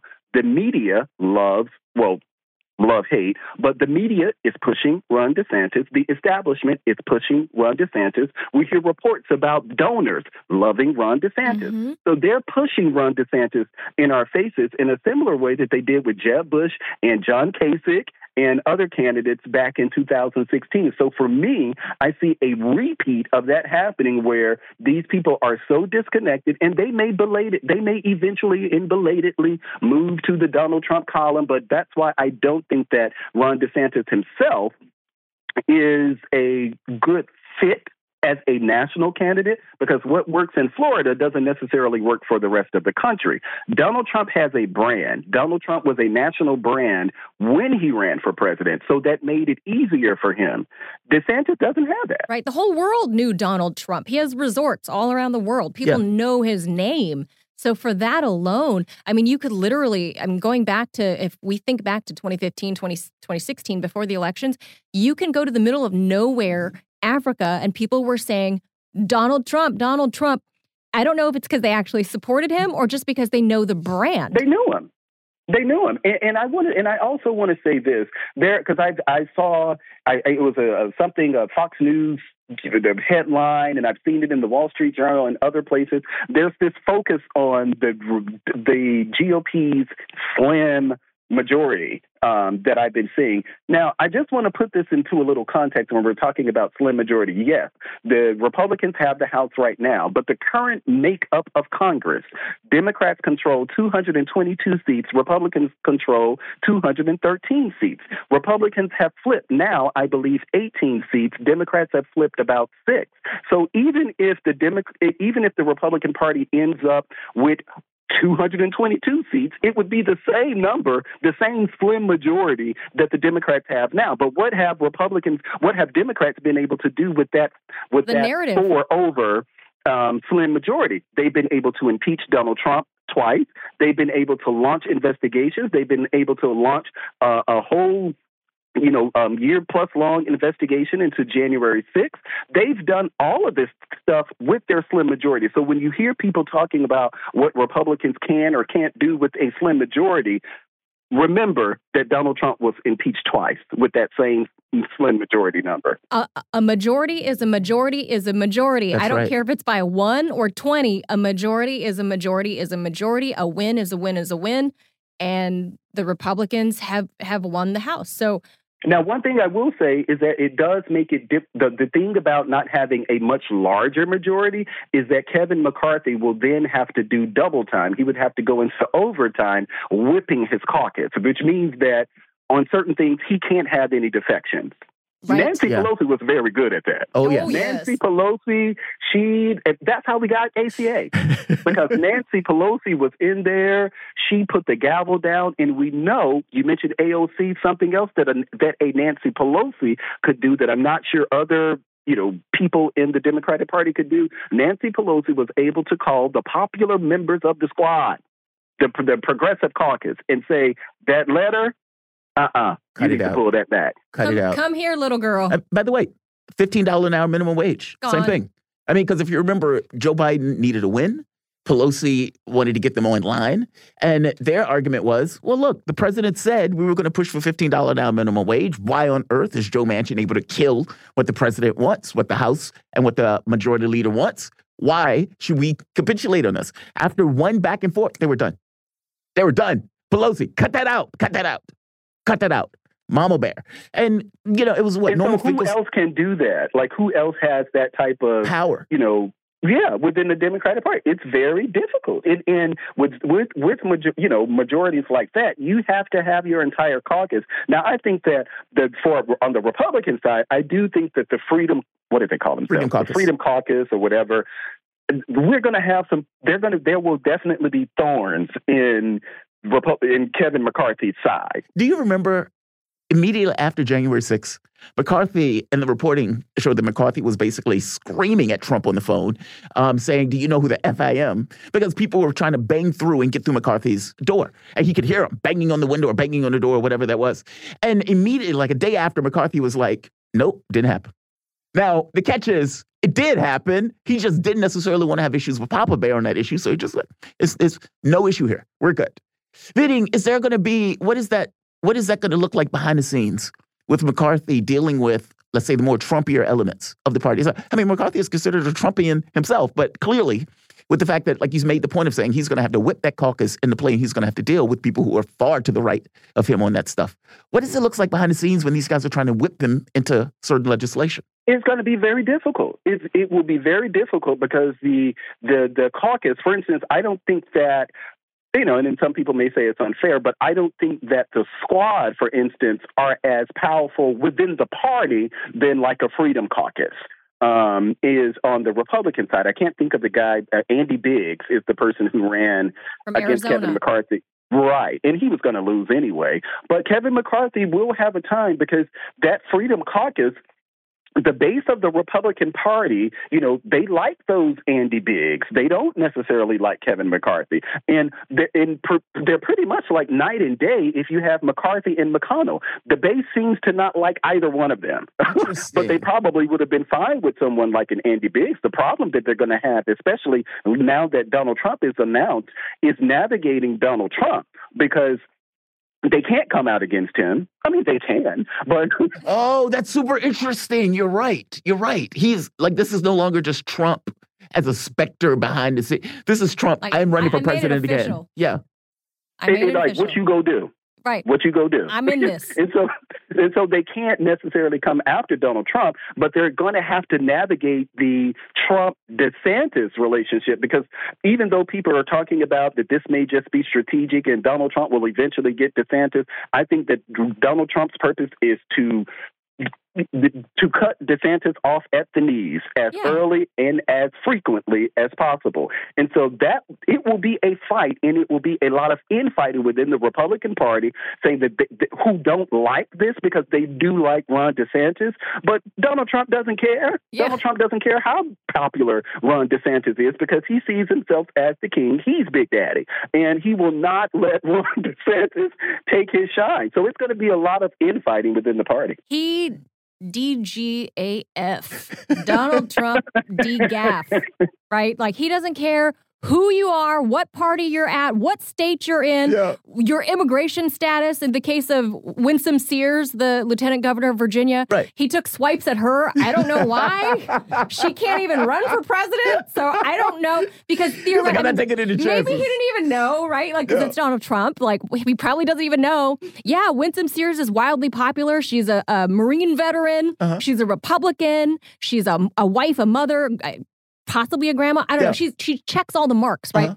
One thing he forgot, or maybe he didn't, just don't care. DGAF. She's an immigrant. She's a Jamaican immigrant. He is an immigrant. She cannot Can't run for president. even if she wanted to. so he took swipes at, at everybody in Virginia. Yeah, and she's very well liked in Virginia. What I don't understand about Winsome Sears, I don't know why she came out with a statement at all. I, I don't know what prompted her to say No. what she wouldn't do in 2024. Like, it was weird to me. It's like, well, first of all, you never you hear Winsome Sears mainly in the DMV. She's not like a national person, so you don't hear people saying, "Well, what is Win- what does Winsome Sears think?" No one ever says that. and so I don't know why she came out because she's not like an influential person within the party. She is in Virginia, but in the party itself, she's not like this influential person. So I don't know why she decided to come out in opposition to Donald Trump two years. Well, maybe maybe she's just having the governor's back. She's just having Governor Youngkin's back after Trump took a swipe at him. I mean, Trump, like you said, is kneecapping everybody right out of the gates. Just boom, boom, boom, just hitting everybody. But if you but if you listen, if you think about what Winsome Sears has done, because lieutenant governor is kind of like a thankless job. You really don't do a whole lot. Yeah, it's You're like kind of there to kind of preside over the Senate and but policy wise, you know, I don't think that she's that much different than Donald Trump, but she's just not a national figure. And I don't she I think she probably hurt herself. She because in Virginia you can only run for governor once. You can do it. You can, you can't do it consecutively. So you you only can serve one term Yeah, we, we saw. Terry so- McAuliffe try to make a comeback. Right. That very same thing. And wasn't it some another governor, um, a recent governor did it twice or something. He was a Democrat. But in Winsome Sears' case, I imagine that she's going to run and maybe this is positioning for 2024. Maybe she wants to run for governor and she decided to come out two years early before she Like ran. bumper profile or something like that. Yeah, maybe, but I don't know how that really helps her. I don't know how much coming out against Donald Trump helps her in Virginia, and especially if he wins. You know, the more I think about this, the thing with Trump is fascinating when you think about it. I mean, all of those Republicans are going to have to almost declare a side. Like, meaning you're like whoever's running in that race and whatever Trump comes out, Trump comes out and says something. Okay, so and so, you're a Republican. What do you think about what Trump just said there? You cannot seek shelter You from can't. Donald Trump. He's he so- comes out swinging at everybody. It doesn't Yeah. matter if you're in the ring or an audience member. He's going to come out swinging on everybody. Well, and he takes positions that force you to declare. It's not meaning it's not milk toast. It's like Donald Trump said this. What do you think, Kevin McCarthy? Donald Trump said, "What do you think, Mitch McConnell?" And it's again, this is not a random guy at this point. This is somebody who's running for president of the U.S. That is, in his head, I am the leader of the Republican Party. Neil. It becomes that, which means that whatever they're coming out with from standpoint of policy that's coming out the House, Donald Trump is going to have an opinion on it.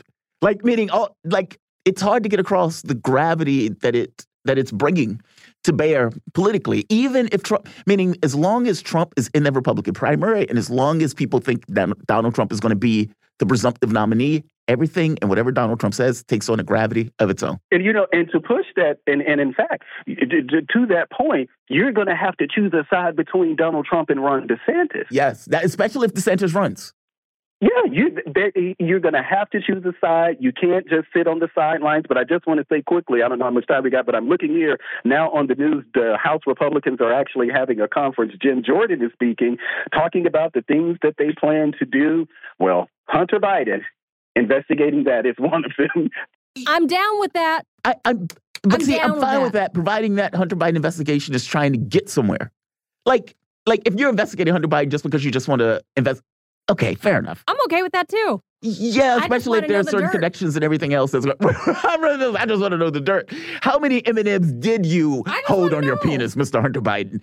And how do we know that you held those on your penis? Maybe you, you were on crack that day and you had a mistaken How old perception. were those prostitutes in the pictures we saw? yeah, it- or that. How much crack did you How take when you were in the child bathroom? trafficking have you engaged in? Oh, that gets man, that gets lent. Um, But can I just say this though? That and and I didn't even think about it until I looked at the TV and saw Jim Jordan. So Jim Jordan actually helps McCarthy because Jim Jordan he is like I think didn't he didn't he get like the speak the whatever that deputy position is? I think under McCarthy isn't he like second under Now, that I don't know. I mean, Jim Jordan is very visible though. Meaning within the context of Republicans, he's very visible. Yeah, he is in a leadership position. I can't think of this in the number two slot, but but Jim Jordan will be very helpful to McCarthy because Jim Jordan, that that that base of the party, they like Jim Jordan. Yeah. and so Jim Jordan will be capable of helping that. But it, like on the other side, like who's the Democrats' version of Jim Jordan to like the Batman and Robin kind of scenario? Like Right. who's the who's the Democrats' version? Of Like Jim that- Jordan to who Nancy would be- Pelosi. Yes, because the second person now is Steny Hoyer. Yeah, That doesn't help. that doesn't help Well, at all. To Jamarl's Who point, helps Nancy the Pelosi? Democrats, Yeah. who, who do they have at all in their stables? Is Hillary, who says she won't do it. Um, she's gonna run. I think she's gonna Bernie run. Sanders, who's still wildly popular, but he's ancient too. He's in his 80s himself. He's, He's also ancient. himself. There's literally nobody else. Everybody, yeah. the whole party, the whole Democrat Party, um, as a behemoth, will come out to fight Donald Trump. Yes. But when it comes to the actual election, can any of them Who's the individual? can they, right who's the one person Yeah. can they beat donald trump and i don't right now i looking at the landscape i don't see it Yeah, I don't know. I don't know at all. Um, one one thing. What will they be? I mean, the Hunter Biden thing. Do you think that's more sort of crawl to Joe Biden, meaning crawling over the corpse of Hunter Biden, political corpse, that is, in order to get to his dad? Meaning, if they're talking about investigations, it, I mean, it seems that your most pointed investigation will be at the president himself. i mean the president's son how much closer can you get outside of you know a colonoscopy Well, that's my point, though. Like, it's one thing if they're hitting Hunter, if they hit Hunter. It's another thing if you're saying, look at these letters. Look at this stuff talking about Big Dad. Are you Big Dad? You said that you had no association Big or guy. conversation with your son. Thank you, Big Guy. Or for that matter, the letter talking about the meeting that took place between the representatives and your dad. Like, thank you for introducing me to your dad. Like, I think for Biden, that's the, I guess, is that the tipping point? Like, if, is that the spear that they're trying to use to get to Joe Biden if they're talking about this stuff of impeachment? Like, the Hunter Biden stuff is fascinating. Yeah, so I honestly think that uh, for the majority of Republicans, I don't think that they believe that there's a lot of there there as far as Joe Biden criminally. Yeah. I think it is to taint the water for Joe Biden. I think it's it's because of everything that you did against Donald Trump. We're going to tag you to this. So even if there's anything that they haven't found that's criminal against Joe Biden, they'll be able to say, "But your crackhead son." and I, th- I honestly think that that's their goal. That they want to anything Biden. If they can't get to Joe himself, let's take out his son. Right. How long have you been beating your wife? And the very fact that you're answering questions about beating your wife, it looks so bad. I've never put my hands on my wife. Yeah, but there, there's a question about whether Yeah, this person beat their wife. You beat her. Yeah, right. What? right, right. It's like we're not asking you whether you. We're just asking how long. We're assuming that you did, and you're sitting there with lights on you, saying, "I never beat my wife," and then all of a sudden they run the reel. But there's, well, there are questions about whether this person beat their wife or not. It- you could be right about that, or just the association in and of itself. And the moment you catch Joe Biden in a lie about it, oh, it looks bad. Yep. It looks so bad. By the way, do you think there's going to what? Do you think on issues, let's say substantive issues of, let's say, inflation, of economics? Do you think they're going to do Yeah, ab- anything? abortion's got to be over in the next two years, right? and that part too. Like, meaning, what are they actually going to do in real terms regarding? Because look, they only have one branch, right? But all things being equal, what are they going to do with the power of that particular branch? I'm unclear on that.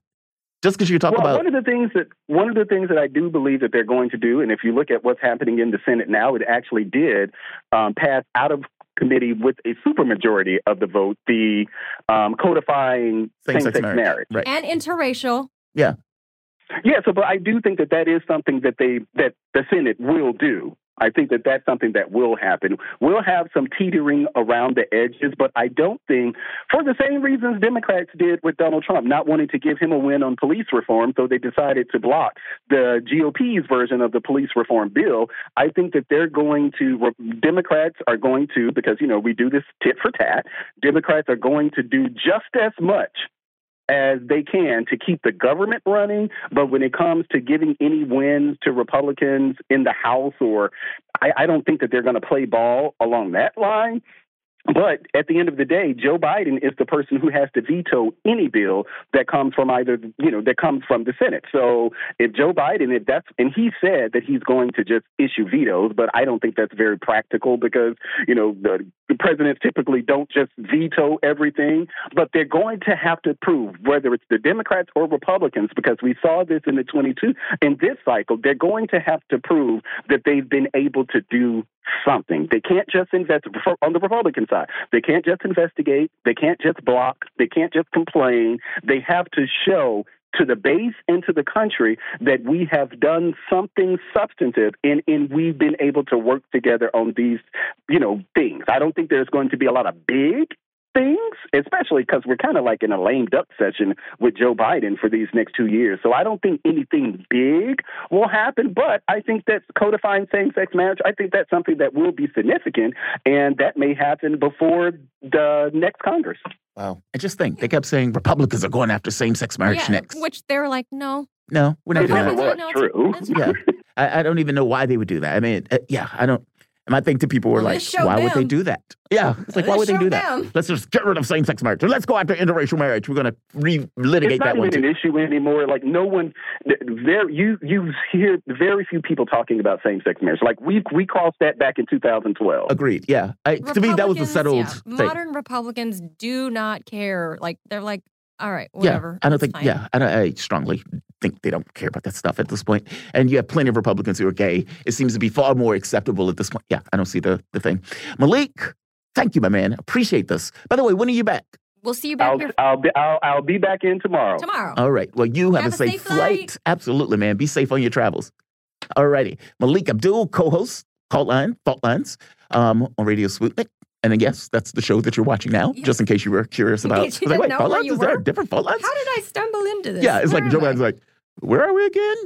Well, yeah, not everybody's Joe Sir, you're Biden. at the White House. Not okay. everybody's Joe Biden. Yeah. Well, Um, no, they they confused the poor old man. They made a fake Oval Office He's like, and they put him in there. which Oval Office am I at? they made I him need a my one. applesauce. Where's my I mean, people think I might be joking, but for real, there is literally a fake studio version Yeah. of the Oval Office where they do whatever fancy camera tricks. yeah, they basically want to give you this impression that the president's still Right. at the Oval Office they when just he's made a, a duplicate, and it's it's there. Like you can see it at the White House. In his It's underwear. to the side. with the suit on at the top, and he's just It's doing a, his thing. It's a fake Oval Office, Yeah. which is Like, really Mr. weird. President, wear your pants. It becomes What? that conversation, right?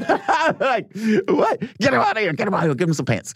Um, look, you guys are listening to Fault Lines. Thomas Chan. Let's go to callers. So you guys are uh, the number 202 521 1320. That is 202 521 1320. We have room for about one or two calls. Yes, yes, we do. Um, look, Melik is right on this point, and it's look. The Trump thing is fascinating to me. The more I think about it, Donald Trump is coming out as a peacenik. At the very least, that's the way some of the stuff comes out, especially this commentary on, well, they claim that they care about climate change, something that's going to happen in about 50 years, but they don't care about nuclear war that could happen tomorrow. Tomorrow, right? They can Right. end everything, so don't worry about it. Yeah, don't worry about it. I mean, and then you get the missile strike in Poland. That makes that that much more clear.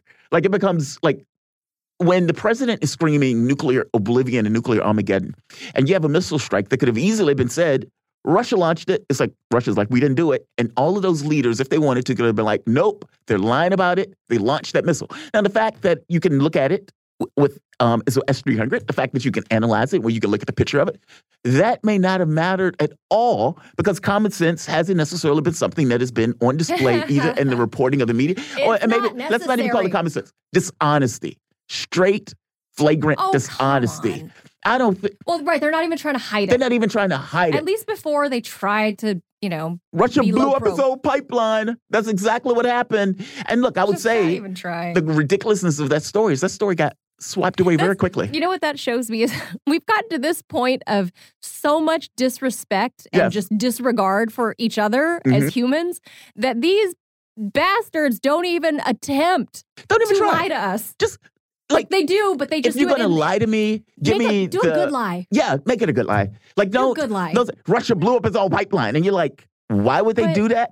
But that makes no sense. It makes no sense. You're like, but wait, It's like you can't come up like you didn't even. it's like your boyfriend or girlfriend cheats on you, and then you catch them, and you're like, they make up some bad excuse. my like, penis accidentally fell into her vagina. I it wasn't just trying. Totally didn't cheat it on just you. It happened. it wasn't my fault. I mean, come on. happened. It's But that. Can you at least make up a good one? Yeah, they don't even try. try to They lie just like they a just good stopped. one. I mean, uh, all of. I, mean, I guess my point is the fact that they would lie so shamelessly about those things that are clear as day lies, and then you have this missile strike. All of them could have came together and said, "All right, guys, Ukraine is going to lose this war." When when does this? Here's the thing. When, this right here highlights just how much of a flagrant liar Volodymyr Zelensky is. Of course. Are we going to continue to funnel money to this guy? Like literally, he. Manila, you know the answer to that if question. he's lied about this, what else do you think he's lying about? But see, the issue, like I said, the issue with Ukraine goes, and because of the issue with Ukraine goes beyond Ukraine, for them, this is a necessary reality. Meaning, we need to come up with reasons and justifications for us to keep giving this guy money to make it look as if Ukraine is still ticking along. Because if we come to the conclusion that they're not ticking along and they're going to lose this war, then people are asking, well, why are you keeping funding money into a situation where you know they're going to flat back lose? But the issue with Ukraine was more so to bog Russia down. Well, there are multiple. Sure. There's an economic and a There's geopolitical. multiple prongs. Right. But I guess my thing is, this could have ended horribly. Like it's a it's a quirk of those leaders, or by not wanting to go to a third world war. But Poland, um, uh, Britain, some of those countries may be willing, thinking to themselves, "We're not going to get to the point of a war. We're just going to keep pushing this a bit further." And for us to prevent, Provocative, not escalatory. but it's is escalatory. If they would have came out and said this was a Russian missile, or that Russia launched this missile, what happens? Meaning, yes, they would have called Article Four, but well, how many Article of them? Four is just a a meeting, of, right? Yeah, conversation. They would have called Article Four, and some of them would have said, "We need to do something about it because Ukraine is going to lose this war." And you might have not have gotten Article Five launch where all of those countries got involved. But what if you had the UK What, but that's what US? that idiot in Ukraine was calling for. Article Five now. you, we have what Screaming Eagles in Romania right now. They could have went into a part of the UK. I mean, and, and part of Ukraine. Like that's what I'm saying. This is so dangerous. This is so dangerous, and it makes Trump's point that much clearer. And saying this could have ended in a war. This is what this president is doing right now. Vote Trump. Like that's He's got. I mean, this is a win for Trump, or at least Mc- for campaigning. what does McCarthy say when Trump makes that argument? They can't say right because they have voted to give money to Ukraine as well. Exactly. But does McCarthy change? No, He's going to No have to deal with Big Papa. no balls. Small taint. You guys are listening. you guys are listening to the front lines. Thomas, Chan. We'll see you guys tomorrow. You guys Bye, have a good everybody. one. Have a good one, guys. Fault lines.